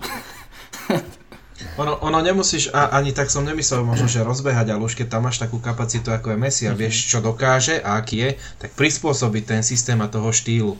A to je to, že na to by mal ten tréner vedieť dojsť a jednoducho povedať to aj tým hráčom Neymarovi, Mbappému, že tak máme tu Messiho, vieme čo dokáže, vy ste takisto skvelí, ale bohužiaľ, alebo teda chvála Bohu pre klub, pre vás v konečnom dôsledku musíte vy začať pracovať inak, lebo je tu Messi, no. Ono, možno to je to, čo Pochettino, možno to je to, čo ten Chalif, či jak sa volá, to nevedia týmto dvom hráčom povedať, že je tu Neymar, ty vieš, jak to fungovalo v Barcelone, čiže pre teba je to to isté dokola, ale Mbappé, rob trošku niečo inak, pretože je tu Messi, ktorý ti v konečnom dôsledku pomôže, lebo ti nahrá do 100% šance, lebo ťa vysune samého do 16, čiže len keď im to tréner nevie povedať, a vieme to tu my, tak potom je niekde asi problém. Takže ja vidím ten problém hlavne v tom trénerskom štábe. Aby sme sa nejako posunuli nejako ďalej, tak máme tu, myslím si, aj presne polovicu sezóny. Môžeme nejako hodnotiť posily. Začnem tebou, Marek, ty si sa teraz do toho nezapojil, tak prišiel Camavinga za 31 a Alaba vlastne zdarma, to boli jediné nákupy, dva, ktoré sa udiali. Camavinga, úvod božský, mal tam nejaký gól, mal tam nejakú asistenciu, potom sa vytákal z zostavy, zbiera minútky, po minútkach, pomaličky, ten hype asi nejaký úvodný opadol.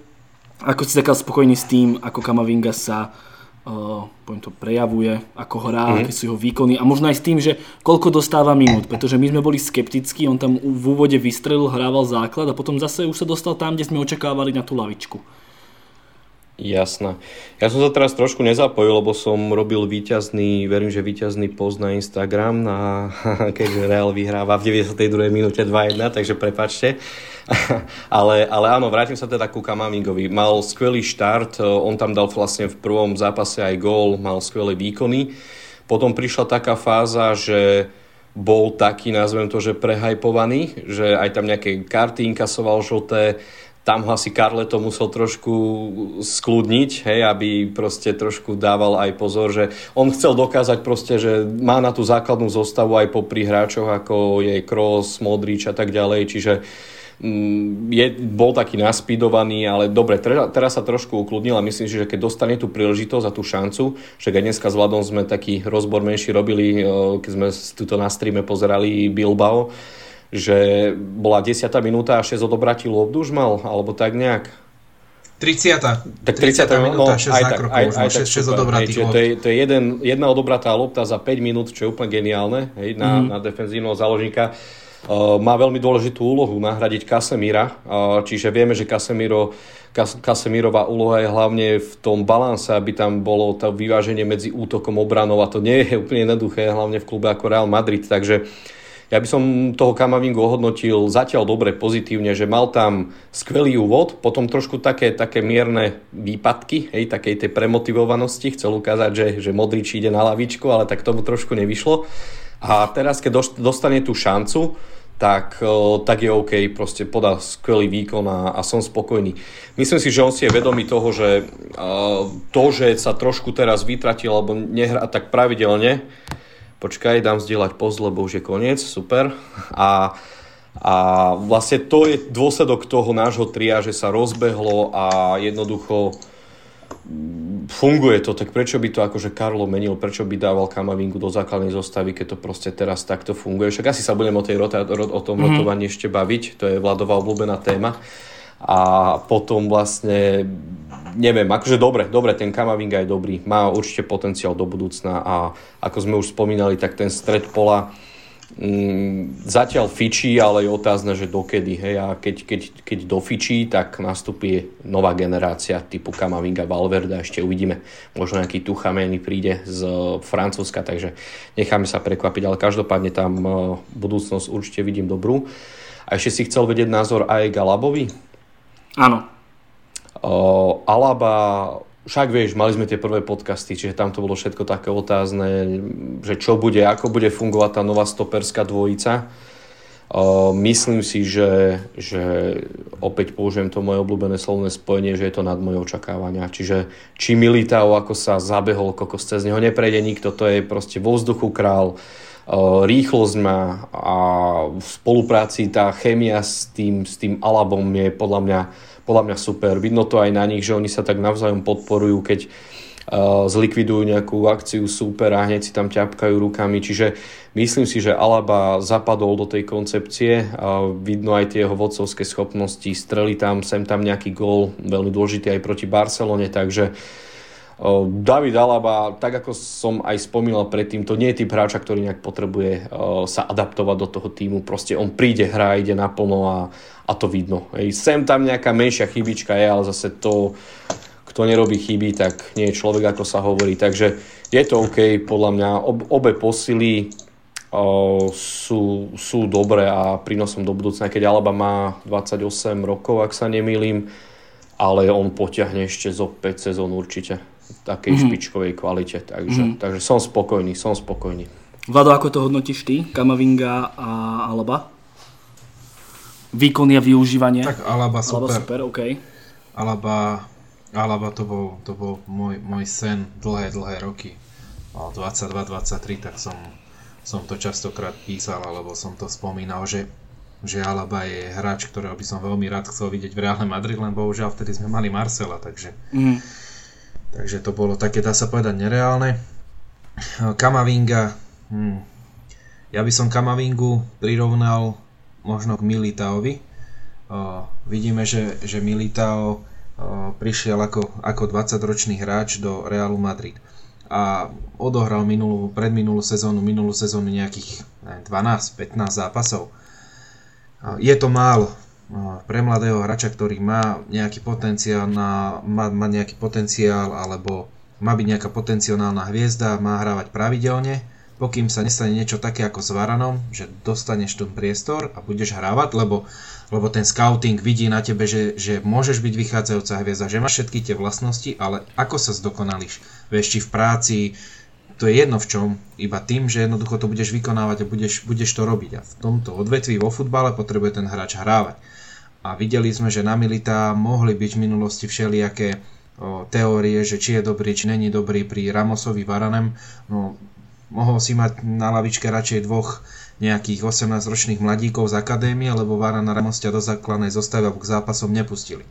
Ale teraz prišla situácia, kedy aj Ramos Varane odišiel a zrazu Militão sa dostal do základnej zostavy, stačili mu 3-4 zápasy a pozrime sa, patrí momentálne patrí k jedným z najlepších stopérov. Pretože inkasuje málo žltých kariet, je precízny, je rýchly, je dobrý v súbojoch. A tak ako to aj Marek povedal, vidíme ho v zápasoch, že tá atmosféra je dobrá, je super. Samozrejme, keď sa vyhráva, tak tá atmosféra je dobrá, ale aj to pozdvihuje tých hráčov hore. Takže pokým Camavinga dostane ten priestor, videli sme, čo robil, ako hral v Rennes, čiže pravidelne hrával, mladý hráč, hrával prvú ligu, čiže nehrával nejaké hosťovanie v druhej lige alebo v nejakom holandskom klube, ale hrával síce 5. najťažšiu ligu, ale hrával ju. A kvôli tomu si ho Real všimol, takže narážam k rotácii. Je nezmyselné kúpiť mladého hráča, ktorý ti bude teraz 2 roky sedieť na lavičke, keď do Realu Madrid ti nepríde nejaký druhotriedny hráč. Takže verím tomu, že sa začne prepracovávať do základnej zostavy. Luky, načrtlo sa už vlastne Ramos a Varane, tak otázka možno na to, že urobili možno nakoniec v Reále aj dobre, že sa zbavili tieto dvojice, keď vidíme tú situáciu, aká je Varane zranený, Ramos tiež dlhodobo out. A potom taká ďalšia podotázka možno s tým Camavingom, že myslí si reálne, že má v najbližšej budúcnosti akože šancu prebojovať sa do základu? Keď tam je stále ten Kroos, Casemiro, je tam Valverde a až potom je ten Camavinga? Pretože už bol takto odpálený Odegaard, Marcos Llorente a ešte určite niekto bol odpálený, že nedostal priestor v tom Reále Madrid, hoci bol veľmi kvalitný futbalista, ale neprebojoval sa tam. Já bych začal tím, že úplně jsem zapomněl na to, že odešel jak Ramos, tak Varane. Tak to je asi dobré potom. A to je určitě dobře a to je za mě... Tohle bych nazval šokem. Ty se předtím na něco ptal, jestli je pro mě šok, ale pro mě je tohle šok, že odešla stoperská dvojice Ramos Varane, který v tu době byli považovaný za dost možná jako nejlepší stoperskou dvojici na světě, nebo jednu z nejlepších minimálně. Souhlasím. A přišel vlastně Alaba, který v Bayernu měl nic extra výkony a nebyl pro ně úplně klíčový hráč. Souhlasíme. A potom Militão, který rok nehrál fotbal pomalu. Párkrát tam nastoupil, ale to nebyl ani v rotaci prostě, fakt minimálně hrál. No a tyhle dva borci, a pro mě jako byl šok, že Real nikoho nekoupil. To jsem fakt jako vůbec nečekal. Já jsem očekával... No právě, já jsem očekával, že Alaba nahradí Ramose. Říkám, OK, Ale potom, když odešel ten Varane, tak jsem byl přesvědčený, že Real 100% koupí stopera. Ale to, že potom dali totální důvěru Militáovi a vlastně i Načovi, tak to pro mě byl jako určitě šok a vlastně jako je dotečka, ale funguje to, takže všechen respekt a správný rozhodnutí nakonec. Já bych to určitě takhle neudělal. Já být v kůži Realu, tak v létě 100% kupuju stopera. Bál bych se, že to je obrovský risk jít do toho. Souhlasím. Jako nelajznul bych si to, ale funguje to. Viděli v Militáovi potenciál a... Chválem, výborný rozhodnutí. Ať už to byl Perez, nebo to byl Ancelotti, nebo to byl kdokoliv, tak chválem. Hlavně, aby som nešiel s Načom ako s trojkou. Hej, z toho by som sa extrémne bál. Taky, no. A potom otázka byla na toho Camavingu. No, či dostane hráč z strednej zálohy akože priestor v Reále Madrid. Sice viem, že tí hráči sú už starší, ako keď tam čakal na svoju šancu, ja neviem, Ceballos, Llorente, alebo Odegaard, ale vidíme, že tí hráči odišli. A všetci majú, povedal by som, že veľmi dobrú kariéru. Ceballos ešte neodišiel, ale tak Llorente váli, Odegaard váli. Camavinga má teraz koľko akože čakať? No to je otázka. Jako za mě by bylo lepší, kdyby Camavinga šel do Reálu a hostoval dál ve francouzské lize. Za mě by to dávalo větší smysl, jo? Teď samozřejmě to se nestalo, ale vůbec bych se nebránil tomu, aby šel na hostování. Za mě je důležitý, aby ty mladí hráči hráli. Já jsem poslouchal ten podcast kluků, jako z Hala Madrid, kde jsme nebyli ani já, ani ty, Vilko. A jednak se mi to líbilo, takže chválím kluky, já už jsem to Markovi, myslím, psal, nebo někomu z vás jsem to psal, že se mi to fakt líbilo. Díky. A padla tam i dobrý point s tím Viniciusem, já nevím, kdo to přesně říkal, to si nepamatuju, ale... Padlo tam to, že Vini je možná tak dobrý, protože jako mladý hráč hrozně často hrál a že hrál jakoby i v momentě, kdy se mu tolik nedařilo, jasně. Ty okolnosti byly jiný. Přišel Hazard, který měl hrát to levý křídlo, ale dopad tak, jak dopad. Pravý křídlo prakticky tam neexistuje snad 5 let už. A... Takže povedz, ako dopadol Hazard. Jo, vlastně už ukončil tu kariéru, jsem zapomněl, ty vole. Ale minulý podcast, Vilko, tam zandal hlášku jak pán. Ale co jsem chtěl říct, tak důležitý bylo, že ten Vini hrál, ty okolnosti byly, jaký byly. Camavinga takový štěstí nemá, naopak Militão to štěstí zase má. Ale za mě... Hele, já osobně bych se vůbec nebránil tomu, aby Camavinga šel hostovat aspoň na ten půl rok. Protože já... A jeho minútky by kto prevzal, pretože vidíme, že keď dneska hrá v základe, lebo musí. Lebo on je 5. záložníkom, dá sa povedať. Je tam Casemiro, Kroos, Modrič, Valverde, Camavinga. 6. nie je nikto. A je tam ešte niekto? Nebo už tam není nikto, jo? Teoreticky Ceballos. Isco ešte. No. A tak Isco to nemôže, Ceballos ten na to podľa mňa nemá. No, tak, hele, takhle. Pokud se na to budeme dívat z pohledu Realu, tak by ho pustit asi... Asi určite nemali. Z krátkodobého hlediska v žádném případě, z dlouhodobého hlediska velký otazník, no je to hele, hrozně složitý, jak se na to díváš, no já jsem za to, že ty mladí hráči hlavně musí hrát, to... To tvrdí Vlado. No, jako upřímně, já bych se vůbec nechtěl dostat do téhle situace. Já bych toho Camavingu, protože známe tu situaci, Casemiro, Kroos, Modrič, prostě oni nestřídají už několik let. Ligu Majstrov budou hrať asi oni. No, proč by se to mělo měnit? Plus je tam ten Valverde, takže asi já osobně bych se ani do téhle situace nedostal a ten Camavinga by letos ještě od začátku, že by se podepsal, s tím, že by tam ještě rok hostoval. No, a teďka, když jsme v té situaci, v jaký jsme, hele, otázka. Má Ceballos na to, aby zahrál tenhle post, protože pokud se nepletu, tak Valverde není úplně 6, že jo? On je spíš pozice Modriče, no. Takže kdo by zahrál tu 6 v momentě, kdy se ti zraní Casemiro? Tam nemáš variantu, no, tak jsi úplně v prdeli, že jo? Takže vlastně tam musí jako zůstat.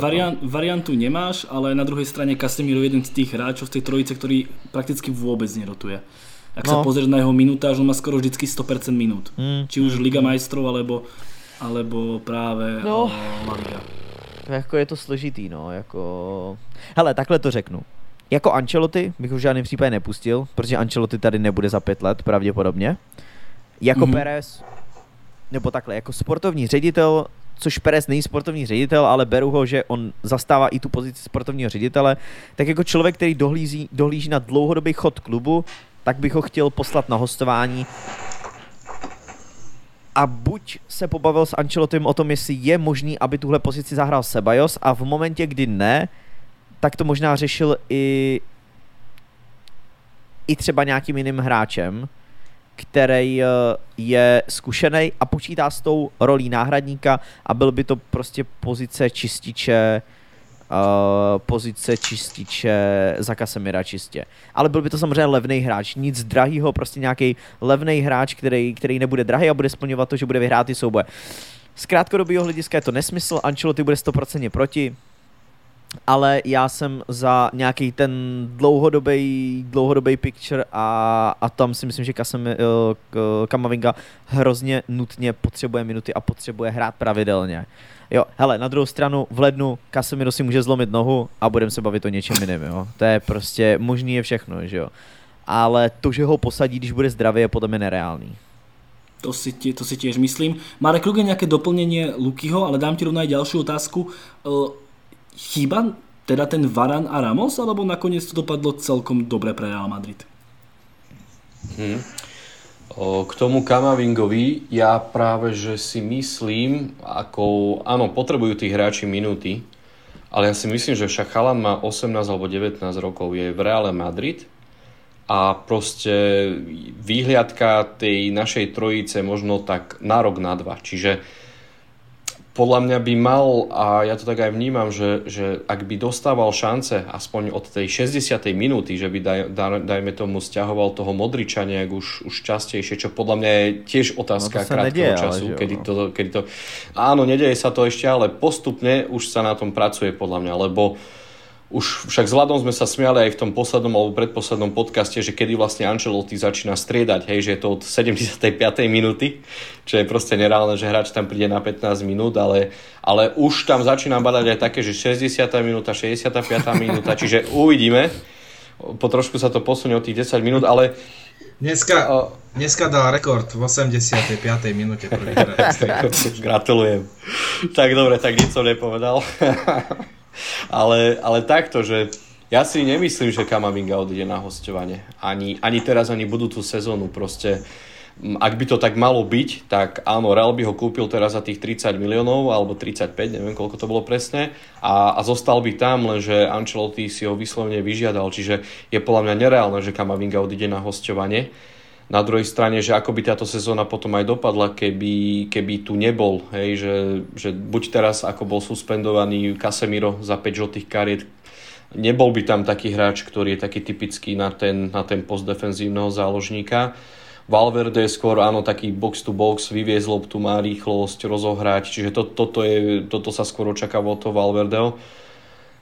Čiže ja chápem, áno, treba, aby hral častejšie, podľa mňa aj bude hrať častejšie, ale hosťovanie pri ňom neprichádza do úvahy, on proste bude v Reále Madrid už podľa mňa tak, že nastalo. S tým souhlasím, jenom se doskáču, s tím souhlasím, já si taky nemyslím, že odejde, podle mě jsem jako dokonce přesvědčený, že neodejde ani na hostování, ale je to nějaká varianta, kterou si myslím, že by mohl, a sám tak, nebo ještě k tomu úplně doplním poslední věc, kdyby začal rotovat, tak máme to ideální řešení. Tak to nemusíme riešiť. Ale ako ja som si to šetril práve, že na konci to uzaviem takto, že keby sa rotovalo, tak... No jasne, ale to je varianta, ktorú ja ako vôbec nepočítam, že som to nedelal za Zidana ani teďka, no, takže práve som bral z tú variantu, že sa nebude rotovat, ale že sa rotovalo, tak je víťazství, mám všechno, je to dokonalý. Si mi pokázal trón, ktorý som si šetril. Ale ja viem, aj Vlado je tohto názoru, aj všetko, lenže že ja neviem, proste sme prví, máme úžasný náskok a vieme povedať, že nerotuje sa a funguje to. Ale vieme povedať druhú variantu, že keby sa rotuje, bolo by to takto? No nevieme to s istotou povedať. Hej? Čiže Ancelotti sa aj ohľadá tým, pozor, máme Pintusa, čo je skvelý kondičný tréner.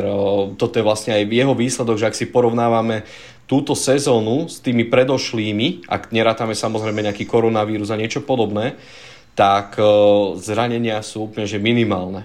Hej, akože naozaj, veď vieme, ako to bolo počas tých predošlých sezón, že my sme v podstate aj tú poslednú sezónu, posledného pol roka dohrávali však tak, že na čo hral základ s Militaom, kadejako sme to lepili, proste vždy Hazard zranený a tak ďalej, teraz proste to funguje. A jednoducho podľa mňa Ancelotti má skvelé, ja neviem, či praktiky, alebo ako by som to nazval, on to aj hovorí na tých tlačovkách, že oni po každom zápase analyzujú, ako ten hráč rehabilitoval, ako si odýchol, ak si neodýchol, nebude hrať. Ak si odýchol aj pripravený, aj napríklad 36-ročný Modrič, tak jednoducho oni majú k tomu tú potrebnú analýzu a podľa mňa aj tej technológie, aby vedeli uznať, či rotovať tú zostavu alebo nie. Čiže ja chápem, áno, rotovať určite áno, ale podľa mňa zase nemusíme to úplne tak prehnať, že každý zápas iná zostava. Podľa mňa jednoducho vieme teraz na 100% povedať, že to takto funguje, ako to je. Ale nevieme povedať, či by to takto fungovalo, keby ten Ancelotti od začiatku sezóny rotoval. Jednoducho, že robil také výrazné zmeny. Takže asi toľko k tomu. No ja hovorím, nie som nejakým zastanca toho, že nerotovať vôbec, minimálne aspoň to, že aby dostali tí hráči šancu aspoň od tej 60. minúty, keď už, hej, alebo že ja neviem, prvé striedanie v 60. minúte, to ďalšie možno v 70. a ak tak ku koncu ešte nejaké, aj keď teraz sú asi povolených 5 striedaní, ak sa nemýlim, že to asi pravidlo zostalo v platnosti. Ale proste, neviem, ja som zastanca toho, že funguje to takto, sme prví v lige, máme veľký náskok, v Lige Majstrov sme postúpili z prvého miesta, máme dobrú východiskovú pozíciu a vieme, že je to vďaka tomu aj možno, že ten Ancelotti nerotoval. Možno áno, možno nie, hej, ale minimálne vieme povedať, že to takto proste ide. Vilko, ty si mi dal ešte druhú otázku. Ja som na ňu aj myslel, ale čo bola tá druhá otázka? Či chýba Varane a Ramos? No, zase, aby som bol úprimný, tak poviem, že nie, hej, ale zase druhá vec je aj to, že zase to pred sezónou vlastne nikto nevedel, že tá situácia aj Varana, aj Ramosa bude taká, aká je, že proste viac nehrajú, ako hrajú. To nikto nemohol to vedieť ani Perez. Áno, oni vlastne hlavne Ramos si tam doliečoval ešte nejaké zranenie z minulej sezóny, ale nikto nevedel, že vlastne na trávniku sa objaví pomaly až ten ďalší rok. Hej, však teraz odohral možno nejaké 3 zápasy. Dostal červenú kartu dneska. Dostal červenú kartu? Premiérová. To som... No tak vlastne dneska to bol jeho tretí zápas a vidíš červená karta, tak čo ti mám na to povedať, no nechýbajú. Takže neviem, minimálne, ale usudzujem to na základe toho, ani neberiem teraz ohľad na tú situáciu, že sú zranení často aj Varane, Ramos, ale beriem skôr ohľad na to, že ako hrá ten Militão s Alabom a som veľmi spokojný, čiže nepociťujem, alebo nemám potrebu povedať, že chýba Ramos Varanom. Ako sú to ikony, však proste asi vieme povedať, čo všetko vyhrali pre ten Real Madrid, že dá sa povedať, že obrana vyhráva tituly, ako sa hovorí, takže aj tie 4 tituly v Lige Majstrov a tak ďalej, bola to ich zásluha, ale proste je tu nová generácia a nebudeme teraz plakať za tým, čo bolo, my sa potrebujeme pozerať dopredu, takže asi tak. Vlado, ty si tiež fanúšik rotácie podobne ako ja a Luky, takže môžeme to už rozobrať práve pri tom Kamavingovi. Tu jeho minúta, či si myslíš, že je dostatočná, či pôjde tak nahor a potom kľudne aj ten Varane Ramos. Ale už môžeme tú rotáciu aj teraz prebrať, že či si myslíš, že má Kamavinga šancu, poviem to hlavne cez toho Casemira sa dostať do tej zostavy.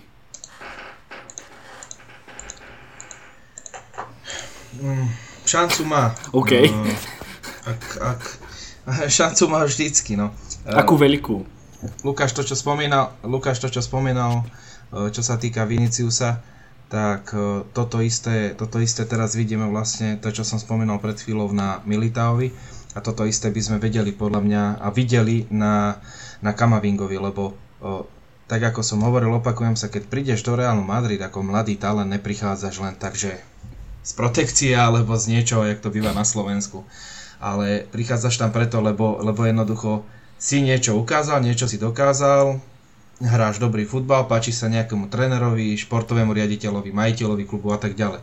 A teraz ide o to, keď dostaneš tú dôveru a ten zlúk okolností od mentálnej pripravenosti, dobrá tímová atmosféra, sadne ti ten štýl futbalu, taktika, prostredie a tak ďalej, adaptuješ sa, tak ty vieš byť dobrý futbalista. To je, keď to ukážeš v mladom veku, tak to vieš byť.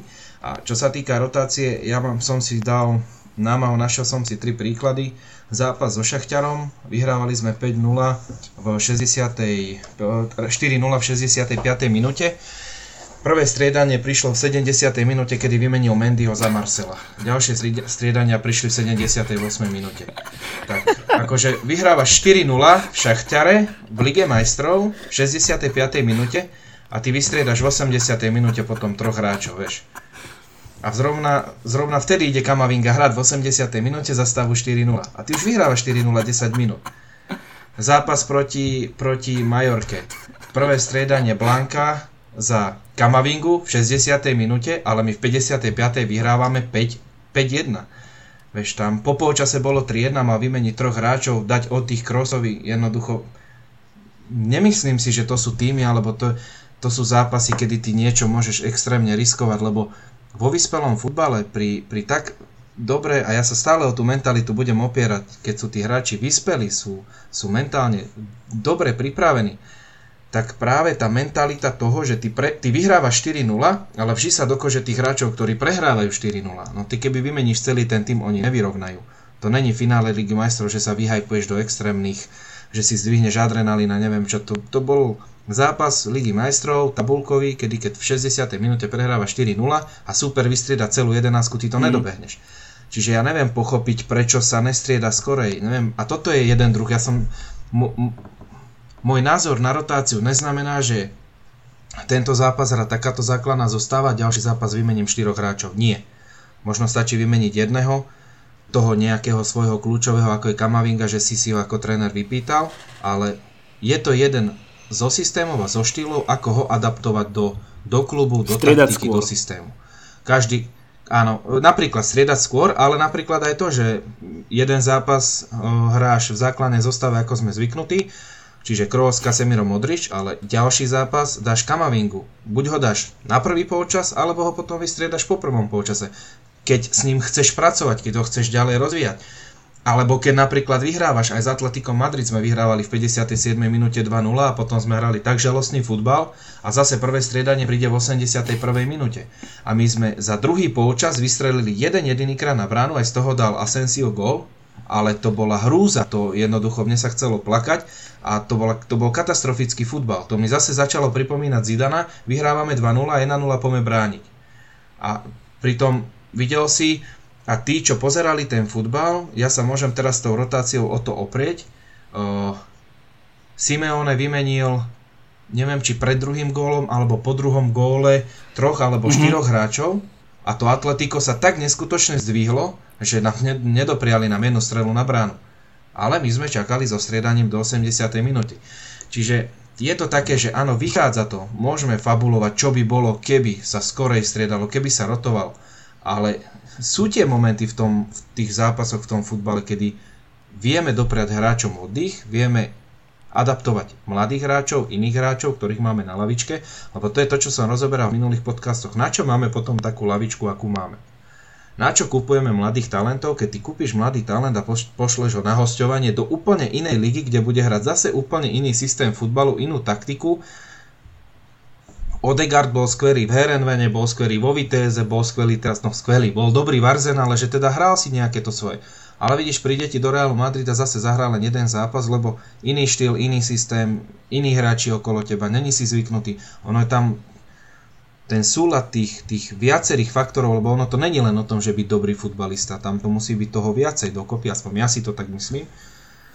Tak je to potom také divné, prečo držíš takúto lavičku, keď nestriedaš. A práve od Ancelottiho som to nečakal, ja som sa tak tešil, aj v minulých podcastoch som to hovoril, ja som sa tak tešil, keď on prišiel, lebo som si myslel, že tí mladí hráči dostanú viacej toho času. Luky, môže na to, doplatiť Real Madrid, plus ja som si aj takú špeciálnu otázku pre teba dal, som si ju ešte zvýraznil zelenou farbou, že nakoniec asi je dobre, že ten Odegaard odišiel z toho Realu Madrid. My sme ho chceli tlačiť do základu, respektíve aspoň na toho prvého náhradníka, tak by to vyzeralo, že on by bol asi až šestka, ale že jednoznačná šestka, ktorá by nemala ani minútu.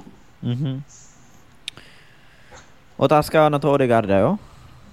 Odegaarda, alebo či na to môže doplatiť Real, pretože Casemiro Modrič.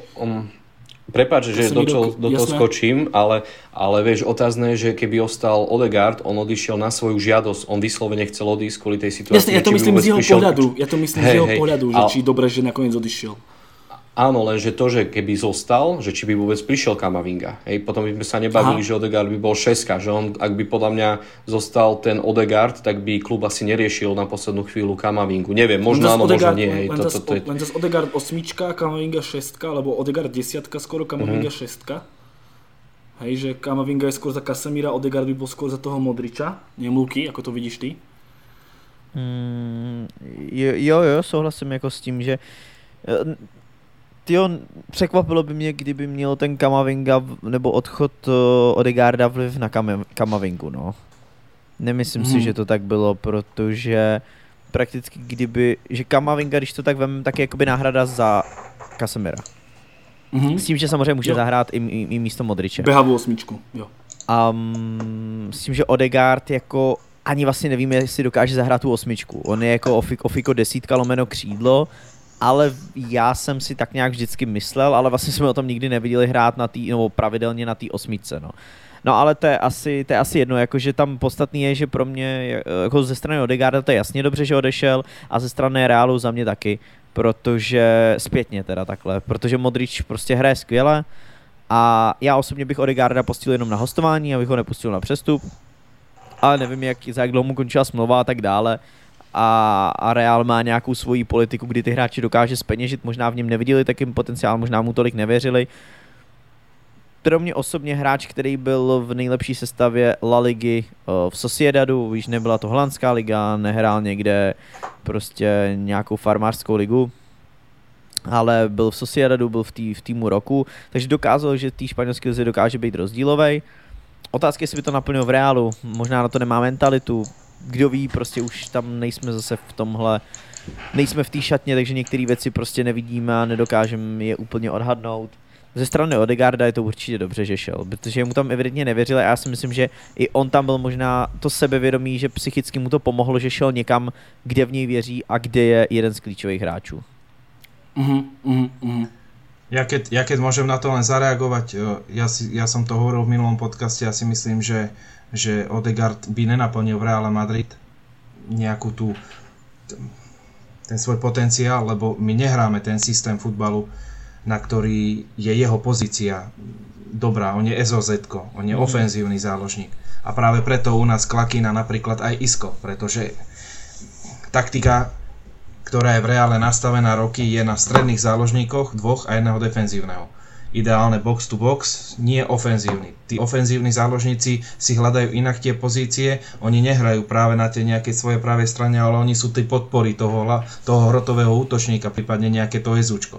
Len u nás tú polovicu z ofenzívneho záložníku a polovicu hrotového útočníka hrá práve Benzema.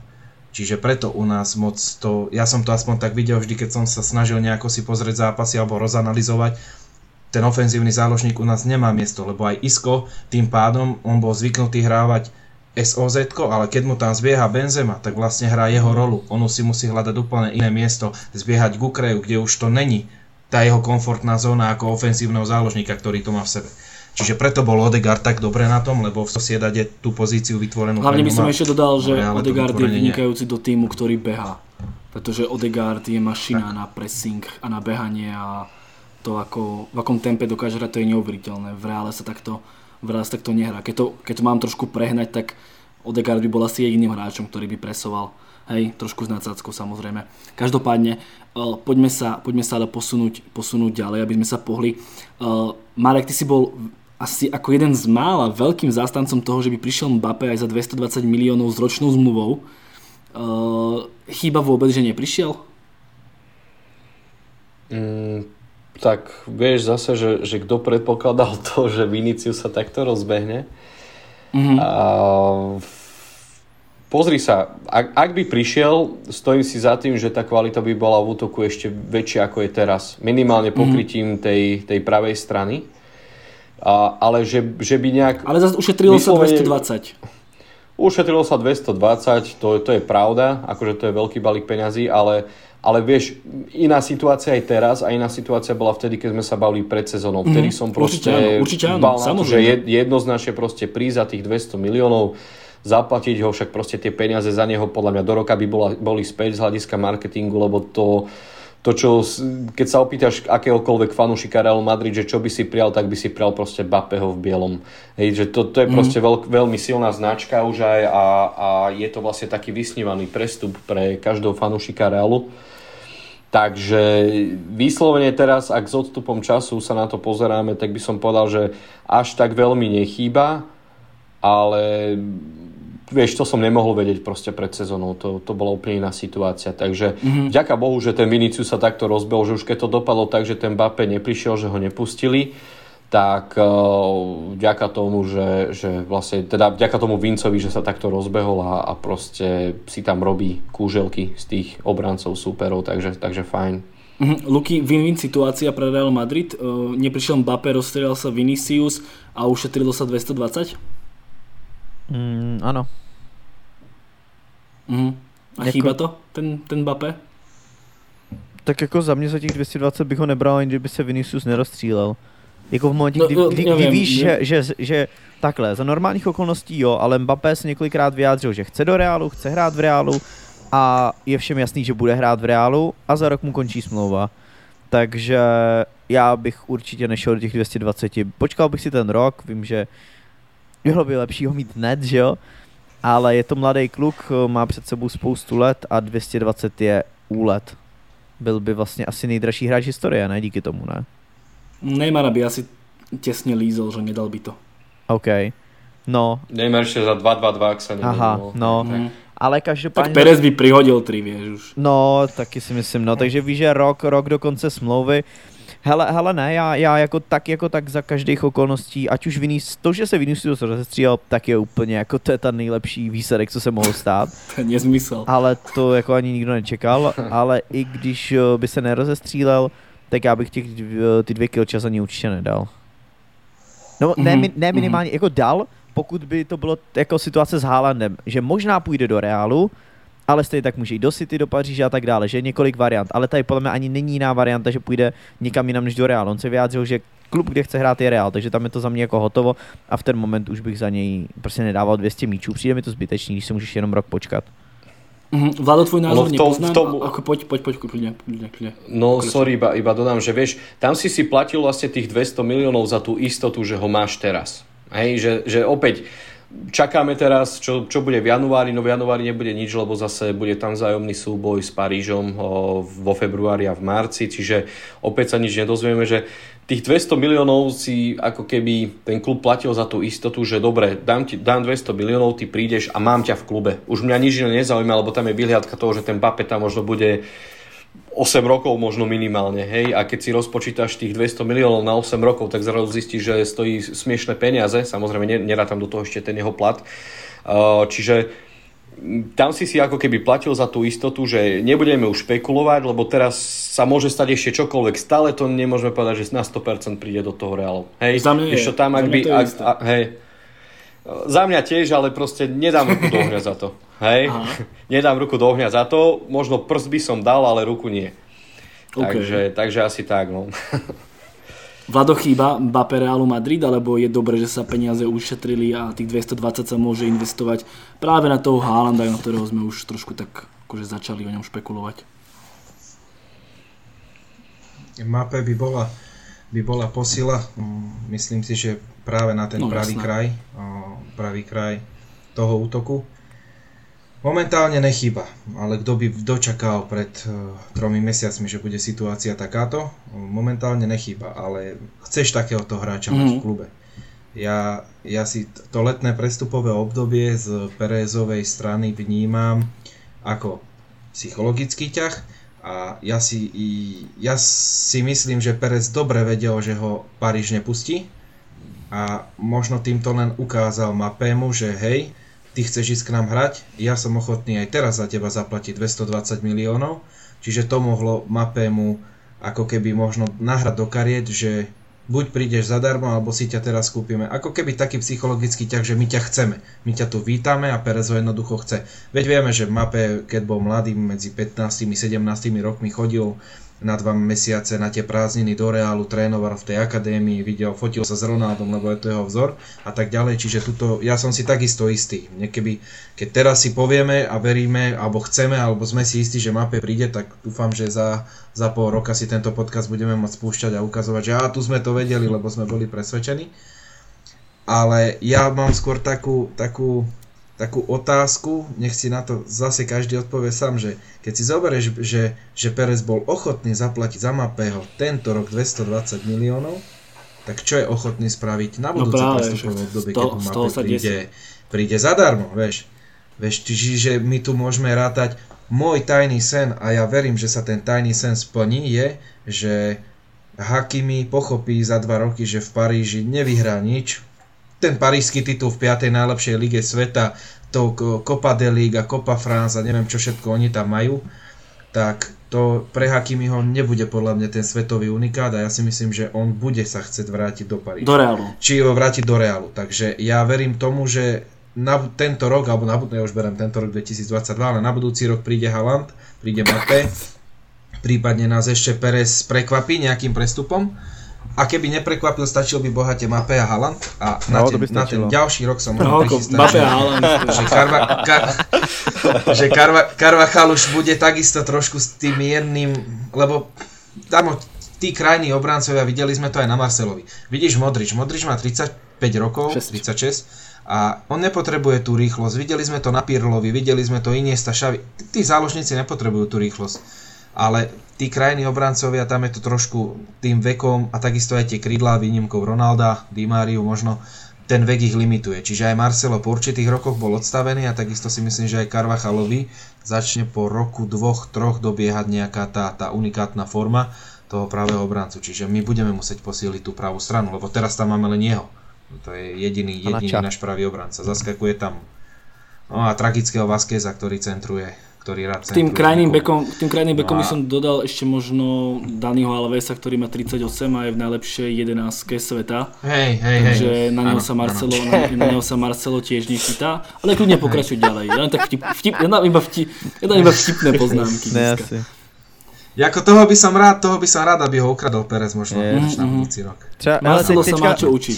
No jasne, teďka si Dani Alves vysloužil výbornýma výkonama v Brazílii posun do Barcelony a teďka, když bude hrát skvěle v Barceloně, tak si třeba vyslouží posun do Reálu. Je to možné? No, po 40-ke ako darček. Príde sa odprezentovať na Bernabeu v šlápkach, ako to urobil aj Barcelona. Vieš čo, inak tomu Carvajalovi ja celkom začína mať strach, lebo je nejaký náchylnejší aj na zranenia. Takže nie je ako Dani Alves. Tuším Áno. A neviem, hovorím, že už tam taký menší výkričník svieti pri jeho mene, lebo hovorím tie zranenia a neviem, fakt, akože začína mať také obavy a Hakimi, akože to je aj moje želanie, Vlado, to je akože... Však on sa vyjadril, že on sa chce vrátiť do Reálu, povedal, že on... A hlavne oni si skvele sadli s tým Mbappém, že oni spolu dávajú fotky, oni proste spolu trávia voľný čas a tak ďalej, že skvele si sadli, takže možno to aj niečo značí do tej budúcnosti. Dokdy má smlouvu Hakimi, že by šiel aký zadarmo? No on má si do... 25 alebo až 27. Teraz je to v kurze, že takéto hviezdy idú zadarmo, že? No tak Real to má rád, iné radi platí. Juventus. Počkáme si na Pogbu. Na Pogbu vám dáme aj teraz v zime, zdarma. Prosím vás. Počkej, Winter Sale. Čo vybaviť? Veď on sa nevie prebojovať do základnej zostavy cez Freda. A vy chcete Pogbu? Tak radšej chcete Freda. Kámo, Freda, prosím. Freda plus 50 mega vám dáme. Vieš, čím to je? Vy neviete pracovať s týmito hráčmi, tým to je. Ja si taky myslím, že Pogba, když pôjde niekam inám, tak to bude drtiť. No inak do 26 má smlouvu Hakimi. Ale keď sa nad tým tak zamyslíte, to, čo Marek teraz povedal, prečo Pogba je taký vynikajúci futbalista v tej francúzskej reprezentácii? Dokáže tam dobre zahrať, dokáže sa tá francúzska reprezentácia oprieť a v týme mu to nefunguje. A prečo to bolo opačne? Barcelonu ťahal Messi a jednoducho došiel do tej Argentíny a hotovo. Vieš, tu je tá práca s tým hráčom, či si ochotný prispôsobiť ten futbal, ten systém, tú taktiku tých ostatných hráčov, že áno, aj vy ste hviezdy, aj vy vytvoríte tento klub, ale hej, máme tu Messiho teraz napríklad. Alebo aj ten Manchester United v tej zálohe, opierajte sa o toho Pogbu. Nejako vyzdvihnúť jeho silné vlastnosti, že vie kopať penalty, tak nech ich viacej trénuje, nech dostáva dôveru pri kopaní, ja neviem, vie kopať priame kopy, nech má možnosť, alebo mu dať kapitánsku pásku, ak mu to pomôže. Toto je to maestro toho trénera, ktorý to musí jednoducho vedieť vycítiť do tých hráčov. Čiže aj u Pogbu mohlo byť kľudne prebudené to, čo je vo francúzskej reprezentácii vynásobené krát 10, Len by musela byť tomu nejako nastavená tá hierarchia, ten systém, tá, jak sa tomu hovorí, chémia v tom klube. Čiže ono sa to dá. Vieš, pozri sa, prečo Busquets hrá 8 rokov v Barcelóne. Vieš, ja by som ho tuto v Seredine dal do základu. Vieš, pre mňa to, ako ja nechcem nikoho urážať, ale vážne, ako Xaviho Iniestu ja som zbožňoval, miloval, a to som zarytý Madridista, ale ja som ich úplne brutálne rád pozeral. Španielská reprezentácia bola pre mňa, keď Xavi Iniesta nebol v základnej zostave v priateľskom zápase, ja som to ani nepozeral, lebo to bolo niečo nádherné. Takisto Pirlo, lebo vieš, tí hráči nejako vyžarujú, ale tak vieš, Busquets, no, napríklad. Ja som zase Busquets veľký fanúšik, takže ja sa Busquetsa musím zastať. Ja Busquetsa milujem. Ale ako on defenzívny záložník je super, len to všetko okolo toho, vieš. Ale vieš prečo, keď môže Busquets hrať pravidelne v takom klube ako je Barcelona a pritom myslím si, že viacerí by s ním nechceli pracovať, vieš, tak prečo Pogba je tam, kde je, no vieš, ono to je niečo. Možno je to napríklad jeho zlá životospráva, život po fotbale a tak ďalej, ale to sa všetko dá upratať pre tú jeho hlavnú profesiu a náplň práce. Jo, kľudne si ho upracte, ja budem iba spokojný. Ja len dodám ešte... Ja by som bol rád... Teraz sa začalo spomínať, že by možno Kanté prišiel do Realu Madrid, takže to by bola taká celkom zaujímavá čerešnička, ale už je to neskoro. Už aj on... To bola na lavičku Kamavingovi. Ale... Ale... Marek? Vieš čo, ja som len chcel dodať ešte, nadviazať na Vlada to, čo povedal, že opäť spomeniem, že čo Ancelotti povedal, ale ja akože rád celkom ho študujem a akože riešim ho tak viac do hĺbky. Počujete ma? Jo. Trošku si nám vypadol, ale už áno. Aha, dobre, ok, lebo sa mi iba prepájali slúchatka. Tak vlastne celkom hovorím, že ho tak uznávam aj tie jeho praktiky. A on presne toto povedal, že teraz je v niektorých kluboch moderné hrať na tých troch obrancov 3-4-3 alebo proste takéto nejaké formácie. Tuším, Chelsea hrá takýto futbal, ak sa nemýlim, opravte ma. Tak on presne toto povedal, že keď je nejaká fáza, že je to moderné, že to vôbec nie je o tom, že je to moderné, že teraz to napríklad aplikuješ v Reále Madrid, ale proste on robí to a toto, čo Vlado povedal, že potrebuješ to ušiť na mieru tým hráčom, ktorých tam máš, že proste, ak by Real začal hrať 3-4-3, no to by nedopadlo dobre. To by proste nesadlo tým hráčom, typologicky tam nie sú tí hráči a on proste potreboval vymyslieť niečo, napasovať tú taktiku priamo na ten Real, takže on vyslovene, to sa mi na ňom aj páči, že keď sa Zidana opýtali na tlačovke, že čo, ako, tak on nepovedal, hej, ale keď sa opýtajú Ancelotti, tak on povie, proste tuto si nevie nič iné predstaviť, len 4-3-3, povie to na rovinu a jednoducho to tak funguje, hej, čiže toto sa mi na ňom páči, že on typologicky si zaradí tých hráčov a povedal si, že 4-3-3 je to, čo Realu funguje a je to tak proste, hej, vďaka tomu máme taký náskok. Marek, ale vieš, on to vybudoval. No, však áno, presne tak. On to vybudoval, toto, čo hráme teraz a to, aké úspechy sme zožali. On to vybudoval. Zidane bol perfektný tréner. Vyšiel z Realu Madrid, pozná hráčov. Zidane sa pri ňom učil, on bol jeho asistent trénera. Ale Zidane pokračoval v tom, čo Ancelotti vybudoval. Zidane neurobil žiadne iné zmeny, on nič neprestavoval, on nemenil taktiku, dá sa povedať, nestriedal, nemal iný tým, nevypýtal si nejakých iných hráčov, iné hviezdy. On v tom pokračoval, vieš, čiže Ancelotti teraz zase prišiel do nejakého toho vlaku, ktorý on tu podľa mňa rozbehol. Áno, určite a zober si aj to, že hrá sa to isté, ale tá hra je úplne iná. Úplne iná hra je pod Zidanom a úplne iná hra je proste pod Ancelottim a pritom systém je ten istý. Že, ale toto je to majstro. A toto tiež je rozdiel, že hráš tú istú formáciu, ale proste pri jednom trénerovi to bolo tak, nebola to veľmi atraktívna hra pod tým Zidanom. To si zase povedzme, aj keď dobre vyhral to, čo vyhral, ale pod tým Ancelottim si rád pozrieš aj ten zápas. Že proste vidíš tam ten progres, vidíš tam ten rozdiel a pritom formáciou sa hrá to isté, čo sa hralo pod Zidanom. Že nechcem znehodnocovať toho Zidana, ale jednoducho je to rozdiel. Nech si hovorí, kto chce, čo chce, ale proste na tie hry sa lepšie pozerá teraz. Takže Ancelotti all the way pred Zidanom? Marek? Neviem, ešte také predčasné to hodnotiť, lebo vieš, kto dosiahol to, čo dosiahol Zidane, ale ak by som to takto, že trofejovou Zidane, ale atraktivitou hry je to jednoznačne Ancelotti. No. Ja verím, že mu aj táto hra prinesie úspechy a a možno po sezóne alebo po tej, ja neviem, po dvoch sezónach si povieme, že ten Ancelotti je úplne inde ako Zidane. Ešte by som to teraz tak akože neuzatváral, lebo dá sa povedať, že počas tej druhej etapy ešte nič nevyhral, však je to prvá sezóna, ale minimálne vieme povedať, že tá hra je určite atraktívnejšia. Luky, koho by si vybral ty? Do jakého týmu a do jakého kádru? Luky chce Zidana do Manchesteru, že? Do tohto Reálu, poviem to. Alebo koho by si ty vybral ako manažéra do týmu? To hrozně záleží, jako pokud ten tým chceš budovat Ancelottiho, pokud máš hotový tým a chceš vyhrávat, tak Zidana. Řekni mi složení týmu a já ti řeknu koho. Jako za mě jsou tu dva rozdílní trenéři. Takže Ancelotti teraz buduje Real Madrid?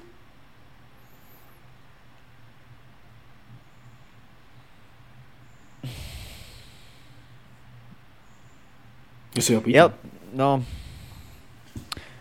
No, nemůžu říct, že ho buduje teďka, jako. Ale on je ten, kdo ho vybudoval, že jo. OK. Takhle, jako zase bych tam úplně nechci, ty vole, jakože ono už to začalo u Mourinha, no, ale jakože on byl ten, kdo tam dal tomu ten úplnej šmrnc, jako úplně to začalo u Mourinha, protože před Mourinhem to bylo úplně v prdeli, tam nebyli schopni dojít ani do čtvrtfinále. On tam vyhrál jakoby titul, dostal se snad pokaždý do semifinále, což předtím bylo úplně nereálný. A pak přišel Ancelotti, který tomu dal tu finální tečku, podle mě hráči byli víc v klidu, míň ve stresu a přišla i ta decima a vítězství v Lize mistrů. Takže on, dalo by se říct, že to jakoby vybudoval, s tím, že určitě tam jde, ale i ten kredit Mourinhovi. Hele, asi ti neodpovím na to, jestli teďka buduje, ale kdybych si měl vybrat momentálně, koho bych tam chtěl, tak teďka radši Ancelottiho, protože očekávám, že ta přestavba přijde. Kdybych si měl vybrat, koho chci do Paříže, tak bych preferoval Zidana. A nevieš si predstaviť Zidana, ako trénuje napríklad toho Mbappého, toho Haalanda, že by to mohol zvládnuť práve lepšie ako ten Ancelotti, keďže vždycky vravíme, že ten Zidane s tými veľkými menami vie pracovať? Dovedu, ale to kámo dokáže i Ancelotti. To jako není, že by to dokázal jenom Zidane. Dobre, Vlado, ty? Ancelotti alebo Zidane? Jednoznačne Ancelotti. A to ti stačí len táto polovička sezóny, pretože s tým tímom, s ktorým vyhral Zidane následne Ligu majstrov 3-krát, tak s tým tímom vyhral Ancelotti, on ho vybudoval. On si ho začal budovať a on nastavil tú koncepciu, lebo my sme pod Zidanom nevideli iný futbal. Ja si Zidana vážim, mám ho veľmi rád, vždy ho budem mať rád, bola to legenda, ale on nevymyslel nič nové. Ja sa na to, a za toto ma bude veľa možno ľudí, fanúšikov hejtovať, odsudzovať, ale on sa zviezol na tom, a mám na to veľmi silný argument prečo, pretože videli sme, čo sa stalo, keď odišiel Ronaldo. My to tvrdíme na 4 roky, že to tak Zidane vlastne robil, takže pohoda. No ale vidíš, a teraz Ancelotti Ronalda nemá, pozri sa prvá sezóna. Zidane nevedel prebudiť, dá sa povedať, Viniciusa nejako, možno Benzemu ako tak, ale pozri, príde ti Ancelotti, pre mňa majstro, vždy ho tak volať budem, a jednoducho to začína šlapať. Nie je to... Áno, môžeme zase sa opierať do toho, že slabá španielská liga, možno sú slabšie týmy a tak ďalej. Barcelona už nie je to, čo bola. Ale v každom týme máš výber nejakých tých hráčov, ktorých je nejaký tréner, ktorý si myslí, že tí hráči sú práve pre túto situáciu najlepší. A vidíme, že Ancelottiho systém, nejaká tá politika, ako vie s tým, ako hrať, začína fungovať. A Zidane, keď mal po niečom siahnuť, alebo mal si niečo vypýtať, vyriešiť, vymeniť, vyrotovať, nastaviť novú koncepciu, nový štýl, systém vymyslieť, tak jednoducho to začalo zlyhávať. A preto potom aj odišiel. A keď sa vrátil, tak zase to nejako nefungovalo. Zase nevedel nič nejak extrémne vymyslieť. Čiže tu už je ten základný kameň pre mňa je, že Ancelotti, pretože on vybudoval tú La Décimu, alebo ten tým, ktorý vyhral ten historický 10. titul a teraz vidíme, a bolo by to neskutočné zadozučinenie aj pre neho ako pre trénera, keby sa mu podarilo teraz konečne vyhrať tú španielsku ligu. Ja stále opakujem, verím, že sa pritrafí buď super pohár teraz v januári, alebo potom Copa del Rey a nejaké skvelé miesto v Lige Majstrov, minimálne teda semifinále, tak ako Lukáš hovoril. Takže pre mňa je to jednoznačne. Poďme ešte tak v krátkosti prebrať formu troch takých hráčov dosť zaujímavých. Jenom rychlá vsuvka jenom k tomu Ancelottimu. Souhlasím se vším prakticky, co Vlado říkal. Jenom aby to nevyznělo tak, že Ancelotti prostě všude, kde přišel, tak byl výborný a tak jeho dvě poslední angažmá jako byly faily. V Neapoli neuspěl a v Evertonu taky ne. Everton. A už jenom to, co říkal Vilko v nějakém podcastu v jednom z minulých, že už jenom to, že šel do úrovni klubu Everton, který se pohybuje okolo 10. místa v Anglii, je nějaký status. Jo, a ale na druhou stranu, když přišel teďka do Reálu, tak já jsem mu jako věřil. Já jsem mu věřil, protože já furt Ancelottiho beru vysoko. Iný velkoklub by Ancelottiho nevzal. To ne. A teda nerátame velkoklub AC Milano, které by ho možno vzalo, ak by Pioli ho vyhodili. A možno Juventus by o ňom rozmýšľal, keď vyhodili Pirla. Možno. Jo, ale ty nemají ambice na vítězství v Lize mistrů. Presne tak. Takže to nie sú týmy. No. Presne tak. Takže nebyť tej minulosti Ancelottiho. Vieš, ale zase keď si to tak zober, že Ancelotti sa vráca do týmu, kde väčšinu niečo pozná. No práve, len kvôli tomu. On teoreticky vie, že ako môže na nich ísť a čo z nich môže všetko vytiahnuť. Jo, ja som úplne souhlasil s tým, co si říkal a jako prakticky ze vším. Jenom som chtěl doplniť tohle. A práve A s týmto súhlasím, lebo myslím si, že keby ide Ancelotti napríklad do Juventusu, alebo ja neviem, alebo do Liverpoolu, obrazne povedané, keby Klopp chce po 8 rokoch, či koľko už tam je odísť, tak si nemyslím, že by bol taký úspešný. Zase by podľa mňa potreboval čas si on nejakým spôsobom so svojím tímom vyskautovať nejaký typ hráčov, typologicky možno rovnakých ako sú v Reále Madrid, lebo ten nejaký jeho štýl a systému stále vyhovuje, alebo si myslí, že je dobrý ešte na túto dobu, ale tiež by mu to trvalo. Len tuto prišiel do tímu, kde áno, Varane, Ramos išli out, ale vidím, že našiel dobrú náhradu. Možno aj on bol jeden z tých, ktorý bol možno už v kontakte s Perezom, alebo vyberali. Nevieme, čo je za tým pozadím, že si možno už aj on vybral Alabu. V tom januári, februári na ten zimný pospis, keď sme vedeli, že príde.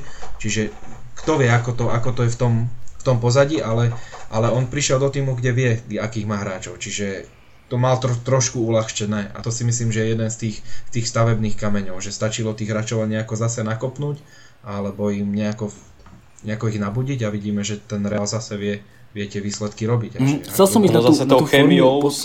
OK, ideme ďalej. Ešte sorry, iba jednu vec, veľmi krátko. Chémiou sa hodí... Vy to naťahujete, nie ja? Hej, dobre, však áno. Nevadí, ale tak baví nás to, vidíš. Jasné. Že tou chémiou, tá chémia medzi tým Realom Madrid a Ancelottim je fakt, že veľká. Určite. Lebo on aj keď bol tréner či Bayernu alebo aj Evertonu, že jednoducho on stále bol madridista, on v tej svojej kancelárii mal ten plagát La Decimi, on proste keď Real dosiahol nejaký úspech, tak im aj na tom Instagrame blahoželal, čiže to vieš, ktorý tréner to robí bývalému klubu, že možno áno, možno verí, ale verejne to tak akože neprezentujú tí tréneri a on proste stále bol ten madridista, možno si aj ten Perez uvedomil, že v tom 2014 alebo 2015 to bolo, keď ho prepustil, alebo respektíve keď ukončili spoluprácu, tak možno to bola chyba. Hej? Tam to veľa fanúšikov nechápalo, že čo sa stalo, že prečo. Hej? Že jednoducho, ja tiež som bol z toho akože veľmi smutný. Ja si pamätám ten večer, že sme boli vonku s partiou a ja som bol smutný. Ja som fakt, že skoro plakal, ty koko, že čo? Že ja som tomu nechcel uveriť. Takže jednoducho madridizmo ho má veľmi, veľmi rado, hej, že toho Ancelottiho funguje, to on to vie a on teraz prišiel a chce maximálne ukázať to, čo v ňom je a čo z toho týmu vie vybuchať. Poďme na toho môjho obľúbenca, Thibaut Courtois, ktorý za mňa určite nedostáva taký kredit, ako by si zaslúžil. Vidíme to vo všetkých anketách, vidíme to všade, že nikde tamto jeho meno nevidíme. Vlado, ako by si ty zhodnotil výkony Courtois v posledných, poviem to, 2 rokoch, alebo poviem to v tomto roku, že nie je takým trošku nedoceneným hrdinom toho Realu Madrid? Je, samozrejme, že je. Top 3 na svete? Ja tým, že som...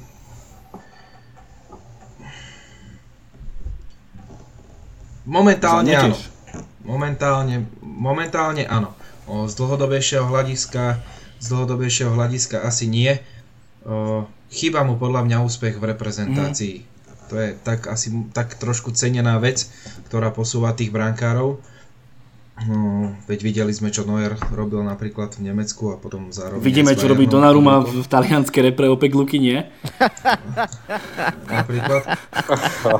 To je náš taký vtip, pretože my to neuznávame, tieto repre turnaje ako nejaké výpovedné hodnoty. Ale kľudne pokračuj v myšlienke ďalej. Vieš čo? Výpovednú hodnotu to má, vieš, keď pozeráš na také tie väčšie turnaje, prípadne na nejaké strety tých dominantných reprezentačných tímov, ako je napríklad Taliansko, Francúzsko, Španielsko, Anglicko a tak ďalej.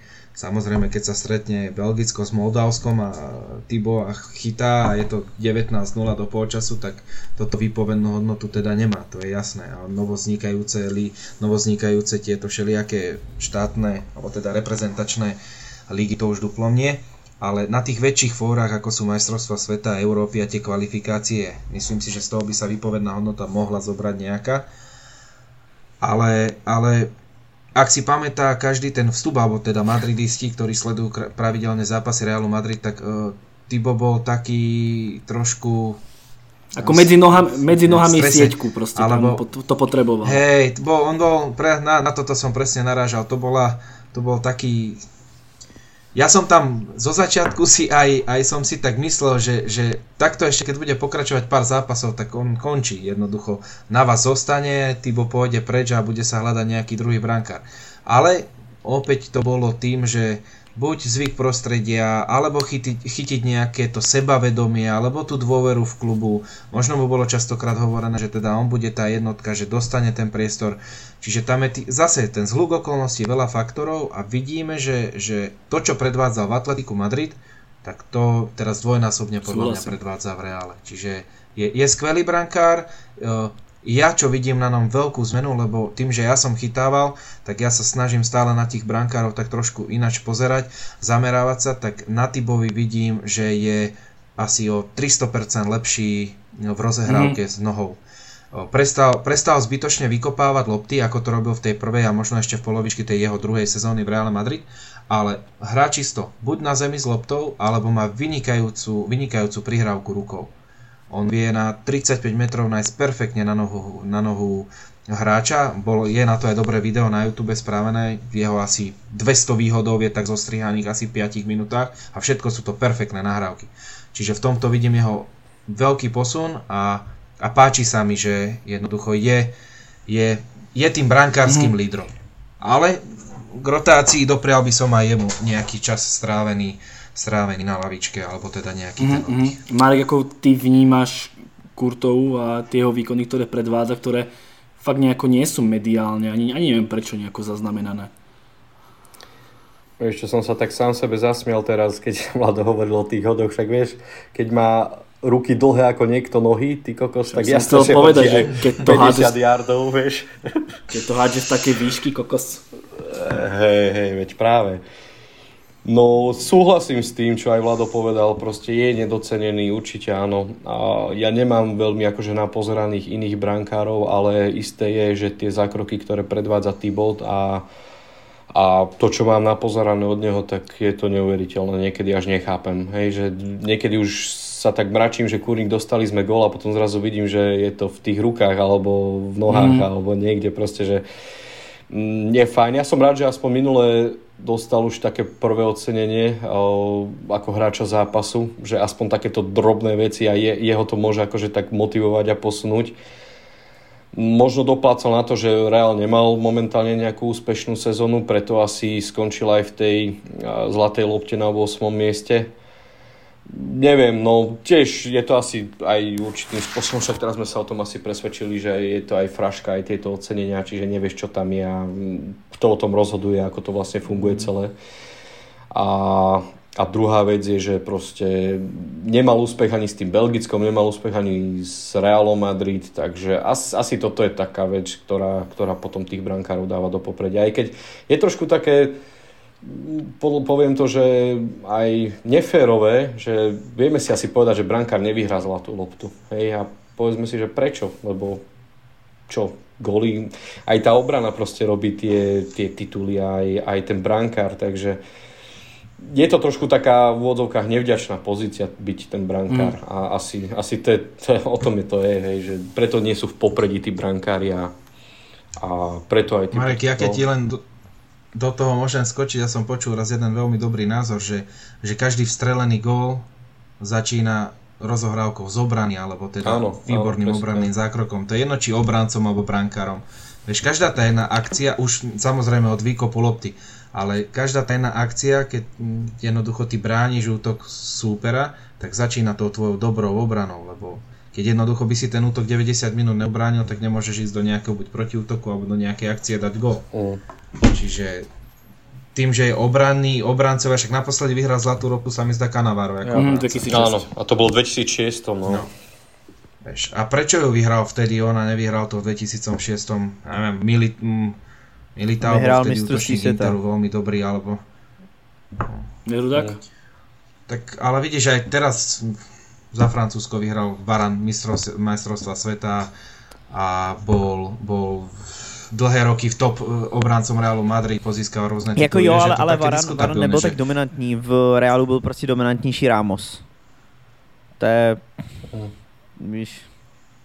No len preto, že bol kapitán, vieš, čiže tak viacej očí na ňom, lebo určite, je kapitán nejaká tá ikona legenda. Jako jo, ale povedať, vieš, že bol úspešný v tej reprezentácii, bol majster sveta, vyhral Ligu majstrov. Čiže vieš, nevieš, tam nemáš tam tú logiku v tej zlatej lopte jednoducho. A po tomto roku už tak, vôbec nie. Kámo, hej, tak jakou môžeš mít logiku, když borec dá na první místo Trenta Alexandra Arnolda za letošní rok? To Vilko sdíl na Instagramu. To ten indiánský novinár, to je úplně, ne? Kámo, tam prostě randomně se házejí úplně, tam si ten novináři můžu dát koho chtějí, to je úplně o ničem ta anketa. Pro mě letos, jak se to vyhlašovalo a viděl jsem tohle, pro mě to úplně ztratilo smysl. Když jsem tam viděl ty vole toho Neymara, co dal 3 góly za celý rok, ty vole, a půl roku byl na karnevalu a druhou půlku strávil na narozeninách, ty vole, u sestřenice, ségry a všech těchto lidí. Jako nic proti Neymarovi, já ho mám hrozně rád, je to frajerek svině a já ho hrozně cením, ale je to vidět, jak ta anketa je totálně povrchní a to, že tam byl Donnarumma za to, že chytil tyhle 2 penalty versus Mendy, který byl tak boží tyhle celý rok. Je to prostě tam je sračka, ale to jenom tak jsme trošku odběhli. A by the way, chtěl jsem pochválit, jak jsme se tady bavili, tak Navas je král, miluju ho, ty vole. Takže jenom tak mezi tím, že se tam zmínil, tak Navas, ty vole. Ja cením Kiera. Na vás je presne ten typ futbalistu, ktorého, či brankára, hráča, ktorého chceš mať v tíme. To je presne, že on sa teraz vráti na to Bernabeu s Parížom, ak teda bude on chytať, asi áno, uvidíme. Ale to je typ hráča, ktorého fanúšikovia privítajú s láskou, proste to bude krásne, že to jedine, proste na ňo nikto nezabude. Jedine, že by sa zranil, tak by šiel chytať ten náhradník z Itálie, no. Myslíš ten najlepší golman na svete? Yes. Ten jak má bráchu v ACčku. Jo, Donnarumma je ten brácha se volá. Yes, on se bude jmenovat asi stejně, ten co je v Paříži. Asi stejně, no. Ale krstneme. Kdo tu má Ruma, či čo? Kdo má Ruma, je v píči dobrý. Na zdravě. Ale to krstné jméno. To krstné jméno už nevíme. Nevím, to je jaký fanoušek Buffona asi. Fanoušek Buffona, který má rád Ruma, no. Poďme na takú poslednú tému, bude taká asi veľmi, veľmi krátka, to je obdivuhodná forma Viniciusa a Benzemu. Luka, neviem, čo k tomu sa ťa vlastne opýtať, pýtam sa ťa, že Vinicius, Benzema, skvelá forma, čo nám k tomu povieš? Jo, sú skvelí. Okay, tak trochu... Ja neviem, čo sa toto pýtam, ale tak príde mi trápne nespomenúť v podcaste o Reále Madrid formu Viniciusa a Benzemu, vieš, také... Jsou skvělý, asi dám slovo klukům, já to bych se řeknu, prostě co k tomu říct. Marek, ty niečo k týmto dvom povedať? Najlepšia dvojica v Európe momentálne. Ale to zase není, ale máme tu debatu. Štatisticky to tak je, chlapci. Určite. Čiže... Čísla nepustíme. V této sezóně? Ve 2 měsíce tam dělají koloběžky a kluci už teď křičí, tyhle. Vidíš, Vlad, ako nám ich závidia, ty kokos, v tom Manchesteri. Tyhle, to jako... No. Hlavne, že tam majú Sancha za 170 mega. Jo, Sanchez. Yes, a já neřeším radši United vůbec, ale kámo, taká dvojice Salah Mané, ty vole, tam už bych se docela hádal, no. Ja by som išiel aj do trojice Žota plus ešte. Jo. No. Ako, dobre, vália to chlapci aj asistenciami, aj gólmi, čiže myslím si, že spokojnosť každého madridistu a neviem, čo viac k tomu dodať, lebo hovorím, čísla hovoria za seba a sú dobrí proste aj v tej La Lige, aj v Lige Majstrov, takže... Ako my sme o nich už rozprávali behom podcastu. Hej, rozprávali sme aj v tých predošlých podcastoch, dosť často sme to spomínali. Malo kto z nás to asi čakal, že to až takto vystrelí, asi nikto, hej, ak si povieme tak úprimne. Takže je to len také milé prekvapenie, je to, ako Luky hovorí, šok a verím, že ten šok bude trvať ďalšie sezóny, nielen túto, ale proste ďalšie 2-3 sezóny, takže nenahneval by som sa, ak by to takto fungovalo ďalej. No chlapče, teraz ja tam takú na vás jednu otázku, my sme to riešili v našom podcaste s Lukym minulý týždeň asi pred dvomi Luky, no. Kde sme rozoberali, že nejaké výborné nákupy, ktoré sa udiali a tak, a napadlo nás akože taká, že lúpež tá akože prestupová, že Toni Kroos za 25 miliónov, hej, že išiel do toho Realu Madrid, že fakt akože obrovská lúpež takého hráča za 25 miliónov dostať. A potom sme sa nejako dopracovali k tomu, že Modrič stál iba o nejakých 5 miliónov viacej, hej. Vyhral tú zlatú loptu, tiež je vynikajúci, už má 36 rokov, stále to drtí. No a nejako sme dostali k tomu, že vlastne keby si máme vybrať jedného, tak ktorý by to bol? My sme si potom vybrali rovnakého hráča, ale môžeš, Vlado, ty, že Modrič alebo Kroos? Skrz tú prestupovú cenu, rovnaká, výkony, všetko. Koho ty radšej, alebo koho vyššie hodnotíš, alebo koho hodnotíš ako lepšieho hráča v Reále Madrid? Tak úplne už nakoniec podcast, lebo sme to minulé rozoberali a fakt sme nevedeli. A čiste v Reálu Madrid proste, bez ohľadu na to, jak hráli v minulosti. Nevieš si. Ja to vnímam skrz tej taktiky, ktorú som tu spomínal, akú Real hra 4-3-3. Ten stred pola, Modrič, Kroos a ten Benzema, ktorý hrá toho falošného útočníka, to Ezučko. Tam je veľmi veľa aspektov, ktoré si musíš uvedomiť alebo rozdeliť v týchto hráčoch. Neviem porovnať a neviem si vybrať medzi Modričom a Kroosom. A to len skrz toho, lebo no, vieš, Kroos... Jasné, je iný futbalista. Počúvaj, napísaj ešte toho Vinka. Typ záložníka, ktorý... Typologicky je Kroos záložník, ktorého máš... No, mne pripomína napríklad Pirla. Na to, že je pomalý, má výborný pohyb, vie čítať hru, ale vieš sa u ňoho oprieť pri vynikajúcej dlhej prihrávke, naozaj. U Modriča toto nevidíš. Modrič je futbalista alebo záložník, ktorý má perfektnú krátku nahrávku, takisto aj Kroos, ale je viacej behavejší, mení tempo hry, otáča sa okolo lopty, snaží sa ísť do rýchlej kombinácie, na 1, na 2 dotyky, on vie dať tú finálnu prihrávku po zemi. A toto je tá koncepcia, ktorá roky funguje v Realu Madrid a toto bol ten stavebný kameň, prečo sme vyhrali v Európe tak veľa titulov a získavali sme jednoducho tituly, výborné víťazstva, poražali sme Barcelonu, Atlético a tak ďalej, lebo si mal perfektnú zložku zálohy. Za sebou dríča, ako je Casemiro, ktorý vyhrá veľa lôpt, je ten, ktorý za teba vyhrá súboj, ide sa za teba pobiť, mentálne ťa zvihne, nahučí na teba, podporí ťa. Potom máš Modriča, ktorý je... Zbije ťa, áno. Potom máš Modriča, ktorý rád mení tempo hry, ktorý si ide do nahrávie, ktorý ide dovnútra 16-ky. Jednoducho je zase iný. A potom máš Kroosa, ktorému nahráš loptu a presne vidíš tú situáciu. Pozri si 5 zápasov spätných. Kroos dostane loptu, či krajní obrancovia, či krajné krídla automaticky zapnú šprint a začínajú si nabiehať. Pretože vedia, že Kroos ich tou dlhou nahrávkou nájde. Keď má loptu Modrič, tak tam to nevidíš. Tam vidíš ten pohyb úplne iný. Čiže ja si neviem medzi týmito dvomi hráčmi vybrať, neviem povedať koho, pretože chceš ich obidvoch, lebo oni sú tá chémia, ktorá bola napríklad v Barcelone v podobe Iniestu a Xaviho. Každý bol zase typologicky iný. Presne to isté. Xavi, hráč, ktorý, aj keď Barcelona hrala systematicky ináč, oni hrali na strašne veľa malých nahrávok a oni sa dostali k tej 16 a tam išli tie jasné nahrávky do tej tiki-taki. My začíname ten útok, dá sa povedať, už od polovice ihriska, kedy sa snaží ten Kroos nájsť toho hráča. Ale vybrať si konkrétne, že koho, musíš. No neviem. Ako Vlado by bol dobrý v diplomatických odpovediach, yes. Ale Luky mi písal... Nie, ale keď sa nad tým tak zamyslíš, vieš... Meno, to je jedem na fakta. Luky mi písal na Instagrame. Neskončíme, dokým nepovedia jedno meno. Hele, my taky nechcem vybírat, když dejme tomu, kdyby jsme dostali otázku, jestli Giggs nebo Scholes, prostě například, nebo Cantona versus někdo, taky nechceš prostě odpovědět. Tak Giggs nebo Scholes? Je to podcast o Real Madrid. Neskončíme, kým nepověš meno, kámo. Neboj, my vás pak pozveme na podcast do United a můžete se nás tam na to zeptat. Dobre, okay. Ale ne, jakože, hele, jedno jméno, hele, my jsme o tom s Vilkem jakože dlouho debatovali, ale jedno jméno, když se fakt zamyslíte, že, hele, dejme tomu, vrátíme se zpátky v čase a mohl by přijít jenom jeden z nich, tak koho vy byste si vybrali? A mohl by prostě přijít jenom jeden z nich. A mně je jasný, že se doplňujou a Vlado to podal skvěle, jakože já s tím souhlasím, se vším, co řekl, jako souhlasím, akorát potřebujem to jméno. Jo. A můžeme to ukončit, máme 12:30 ráno. Yes.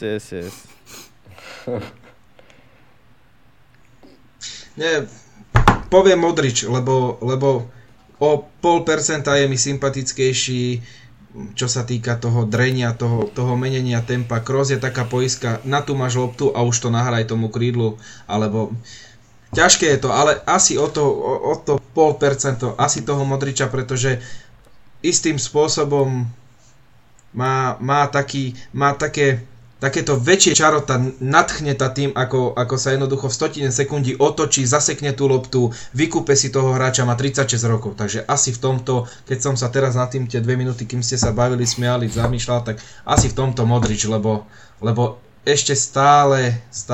A na druhú stranu však aj Kroos je sympatický, ale Modrič je takéto zlaté dieťa, vieš, furt ho máš tak obaleného, že...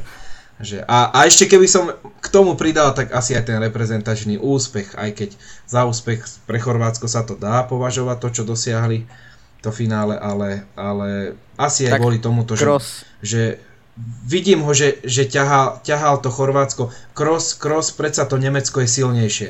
Tam je strašne kvantum na výber hráčov od Gorecky. No, napríklad.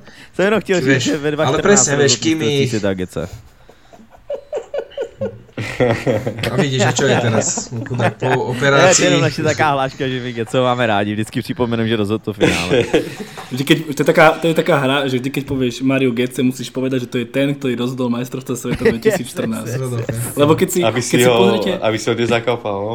Áno, lebo keď si pozriete všetky články o Götzem teraz, tak bude, že Mario Götze, strelec víťazného gólu MS 2014. To je úplne všade, proste to uvidíte. Proste, ja neviem. To je niečo bombové. Vidíš, stačí ti jeden gól a budeš slávny celý. Vidíš, to ako je niekto, že magister inžinier, tak... Ešte Marek. Kurva, ty si mi skazil vtip do píči. Ja som to chtěl říct, že si nám prdol, že nekončíme, ty vole. Kurva, do prdele, no tak nic, tak pohodne s vtipu, Marku. A tak ho aspoň povedz.